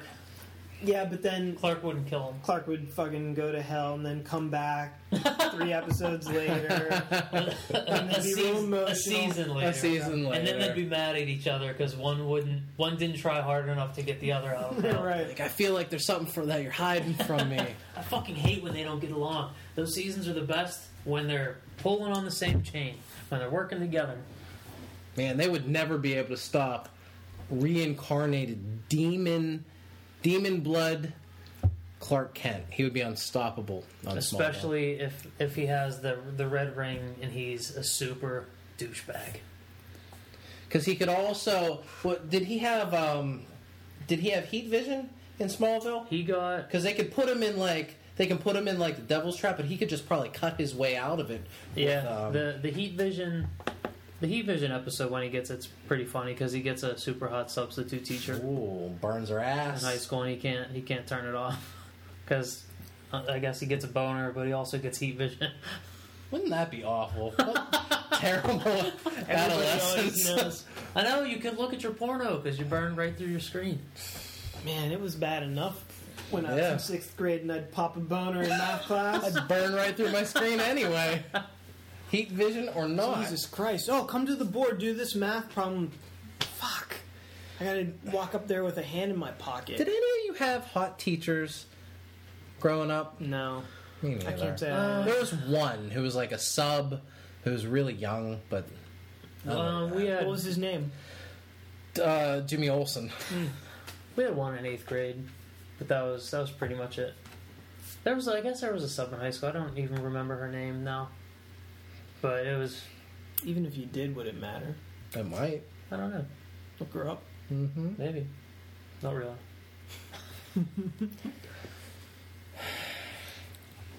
so what do you um what do you gents want to talk about now? Well, um, is there any other media that's worth mentioning? I mean, any any thoughts on the new movie coming out in a few days?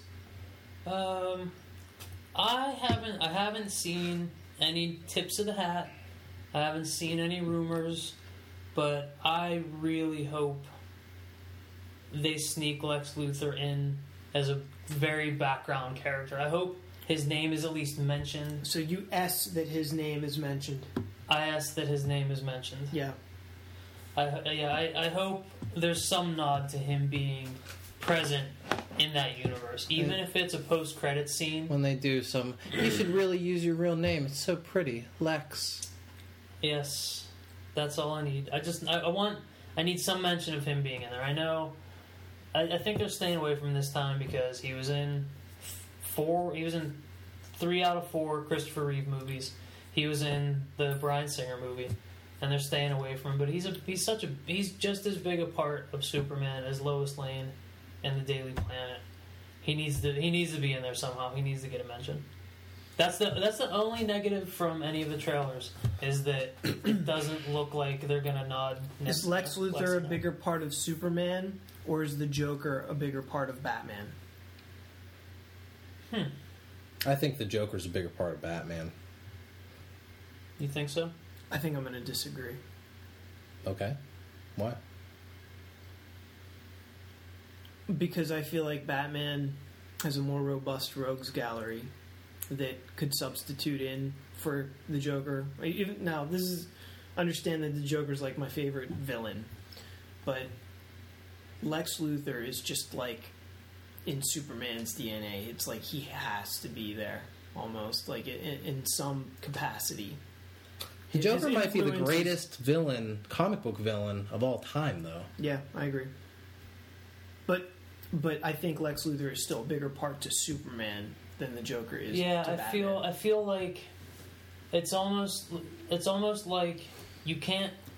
Oh, I guess if you're Denny O'Neil and Neal Adams, you can, but you can't have a Batman story without Gotham City. And Lex is such a part of that entire Superman world that, like, he's he's part of that universe's DNA. I mean, You, can, can't tell a, a Superman story without Lex Luthor. I just tell- read a you- whole yeah, shitload of I them. mean, you can you can tell it, but you can tell a Batman story without the Joker. People do it Sure. all the time. yeah. I feel like Lex Luthor's fingerprints are more all over whatever's going on Lex in Luthor Metropolis. always owns half of Metropolis. LexCorp is part of the Metropolis skyline. Like he's just he's present. He's like the Daily Planet. He's like Lois Lane. You know, you can tell you can tell a Batman story with just Batman. People love all those fucking goofy ass Batman in the desert stories, and that has nothing to do with anything. You can Batman. tell a Superman story without Metropolis. Yeah, you, You can take him to a fucking. You can take him to Apokolips and tell a perfectly fine Superman story. You can, but Batman divorces from the Joker easier than Superman does from all that stuff. You with me? Uh, yeah, I'm with you. I mean, it's just our opinion. I don't think there's a definitive answer here, but um, I disagree. I just feel like um, you could have a very compelling Batman story with no, um, no, what- what would be the word? Um, influence of the Joker anywhere. With with Lex Luthor again, his. You're shaking your head. Because you can do the same thing. You can tell a perfectly fine Superman story with zero hint of Lex Luthor. You can. It's the same thing. Yeah, you- Yeah, you can, but So what's your guys' point? Am I missing this? It's more. It's more of metaphysical connection between. Oh, that's what it is. Than it is just a straight up. You can tell this story without this character. Lex Luthor. You, so you don't think Lex Luthor feels more married to the entire Superman mythology than the Joker does to Batman? if you took No. Superman, I think it's. you I think took- it's close. I'm not saying the Joker. You know, I'm not saying fuck the Joker. I think it's tight, but if you Are we going to go with the version of the Joker where Batman pushes him into the vat and creates him? Are we going to go with that? Because that seems to really fucking tie those two characters together. Yeah, it ties them together because of the Joker. I mean, you can you, Batman's still Batman if that never happens. So how Superman not Superman with how how how is Superman not Superman without Lex Luthor? Lex Luthor doesn't have any d- direct impact on who Superman is. And the Joker doesn't really have a direct impact on who Batman is. Joe Chill has more impact on who Batman is than anything. Let's I meant to agree to di- the other way. let's let's agree to disagree on this one because you're not. I'm not being convinced. what if, what if you took You're not gonna be convinced. look? You take Superman because it's it's not because it's not a concrete thing. It's not we're, we're not adding numbers here. take. It's just We'd be let me make my a lot point. of trouble let me, if let we me were make my numbers. point while it's somewhat like clear in my head. If you have Superman and his entire world, his entire universe that resides within it, you know, all the supporting characters, you know, places, things, environment, um, and then you have the same thing for Batman. If you take Lex Luthor out of the the Superman universe, there is a bigger void because there's, I think, to a degree, less substance to fill that versus if you took the Batman universe took the Joker out, I feel like there's more substance to that world, villains, environments, things like that. But that's more talking about the surrounding character. That's talking about everything else but Superman and Lex Luthor and Batman and the Joker. That's that's a damnation on Superman's Rogues Gallery and the rest of that, uh, the rest of his supporting characters. That Luthor is such a big cog in that, and the rest of them are so weak that when you Well, pull I wouldn't out, say that it's so weak. I'm just saying relative to Batman's, which is greater. That's I think there would be an equal whole if you take the Joker out. Sure, Batman has a very rich world with very um, great supporting characters, but I think the Joker is such a great and dynamic force that he is equal, if not more, than Lex Luthor in, in that world.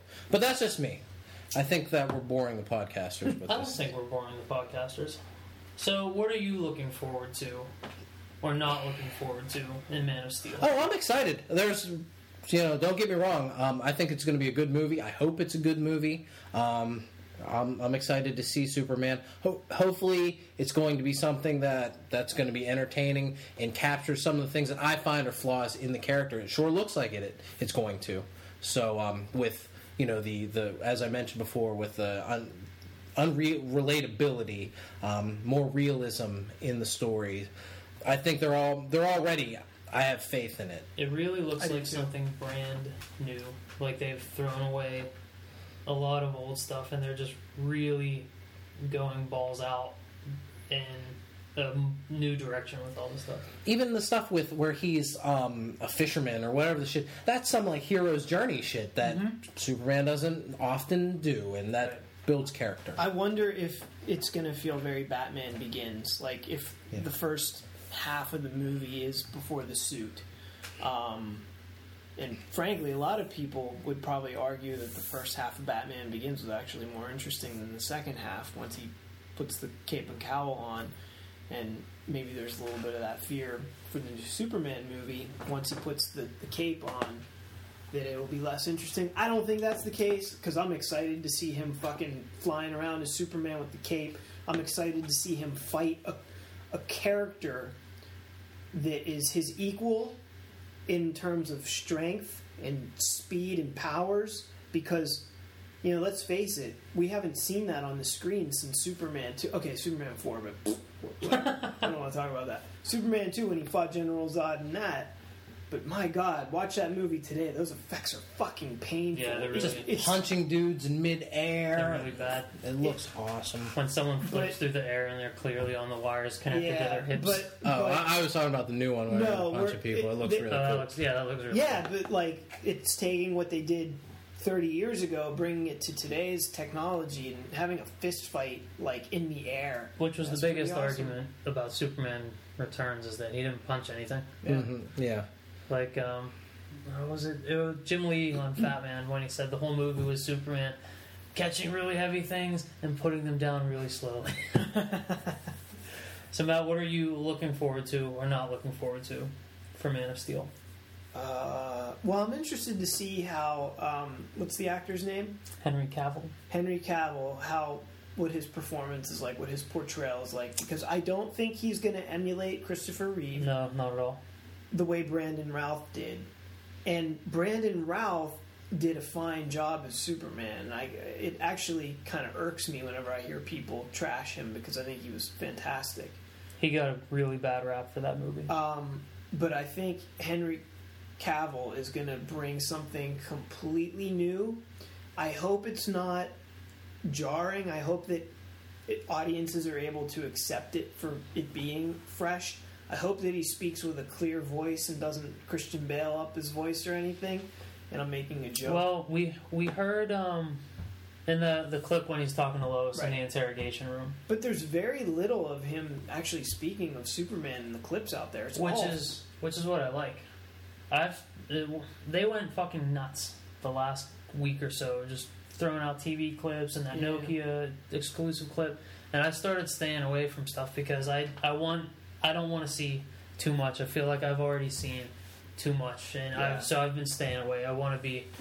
I want to be as surprised as I can be going into this. I'm excited. And the fact that they didn't show him talking a lot, you don't really see him Right. as Superman or Clark a lot. I, You I- see I him think it's gonna be talking. really cool. You see him talking more when he was like a 15 year old boy Yeah, uh, in that preview, um, which looks like a really like touching moment. So it, the movie looks like it's going to be good, and it looks like it's going to be accepted widely by audiences and critics alike. it's getting good buzz so far.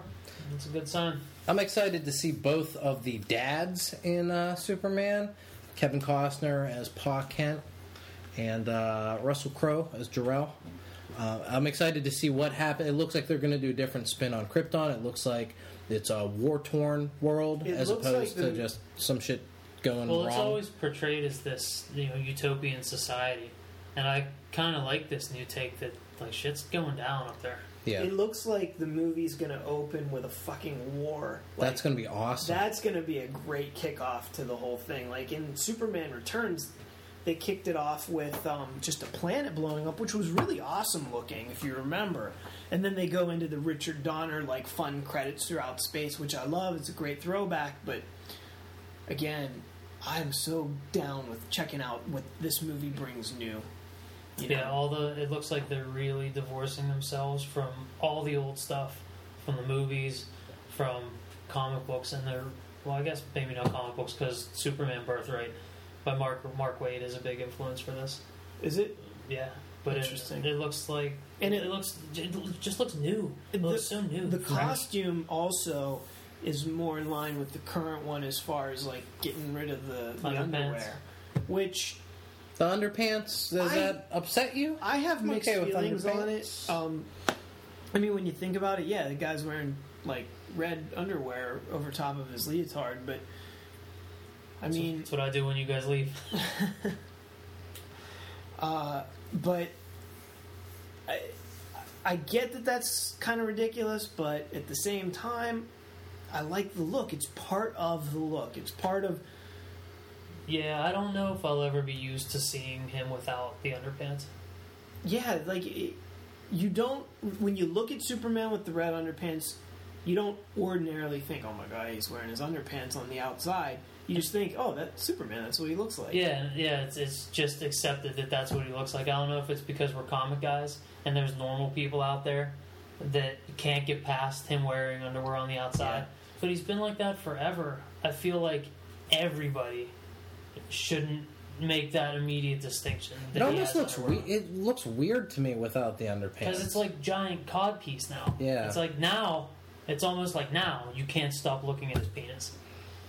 His super cock. I just heard recently that there was like a reason why all those old like golden age heroes wore the the um, underpants like that on their outside. It had to do with like strong men back Yeah. in those Yeah. days when like those comics were created. So Mhm. made sense then, not so much now. So it's not relevant. Get rid of it.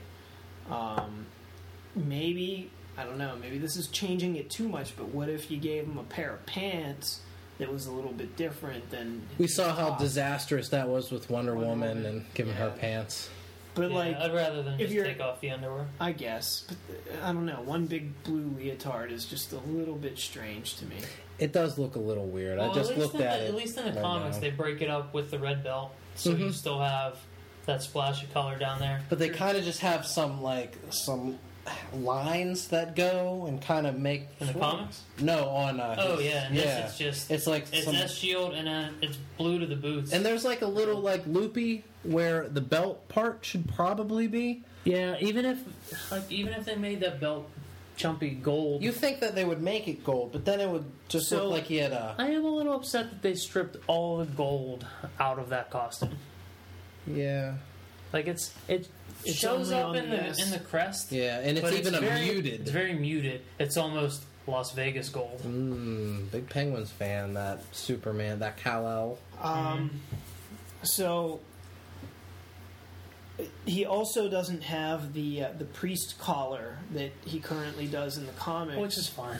Um, do you think because it, I'm pretty certain that this movie is going to be the biggest movie of the year? Um, You made that statement months ago. I did. Um, do you feel like if it becomes as big as I think it's going to, that they will then alter the costume in the comics because the mass public has come to accept. No, no, no. This is what he looks like. That collar Yeah, just I don't doesn't know. work. That's such a small detail, though. I don't know. If I don't would think they change will. it. DC made such a big deal in the new 52 about Yeah. going in Collars this for direction all. with everything. Collars for all. Which is stupid because you get all these fucking heroes from different origins and different walks of life. They're not all going to have matching fucking outfits when they show up with each other. Unless they all go to the same costume designer. You think they all made those costumes themselves? Cully Hamner costume designs That's right. on uh, West Swan Street in Metropolis. So, Ian, any other things you'd like to cover about the Man of Steel? He looks very, very steel-like. Anything about Daredevil? Um, I'm excited if they ever would make another Daredevil movie. That would be great. Wha- Maybe uh, Why would you be excited about that? because I like Daredevil. Don't you like Daredevil? Is that a trick question? Yeah, I'd go see Daredevil movie again. Another one. Would you? no, I would go see another one. Would I see the one that they made? Oh no, that's not what I'm saying. No. What if Ben Affleck directed it because he's fresh off his uh, directorial uh, triumph in Argo? Would you go see? Argo was pretty good. See, it'll be just like fucking Argo, except with Daredevil. Would you see Ben Affleck directing Seth Green as Daredevil? No. How dare you? That was the first redhead I could think of. Jeez, oh man. Conan? Conan, Conan O'Brien? Conan O'Brien. Uh, it's a slapsticky. seven, seven foot tall Daredevil. How about Matt Damon? With He's Ben not. Affleck He doesn't have red hair. Oh, he didn't die. He's too shit. old to be Daredevil, isn't he? Yeah. Yeah. Well, podcasters, that's going to do it for tonight. Uh, next week, if all goes as planned this weekend, we will have seen Man of Steel. And maybe we'll spoil some of it for you. So, uh, I am Paul McGinty, Ian Sharpley. Matt Casal. and we will talk to you next week. See ya.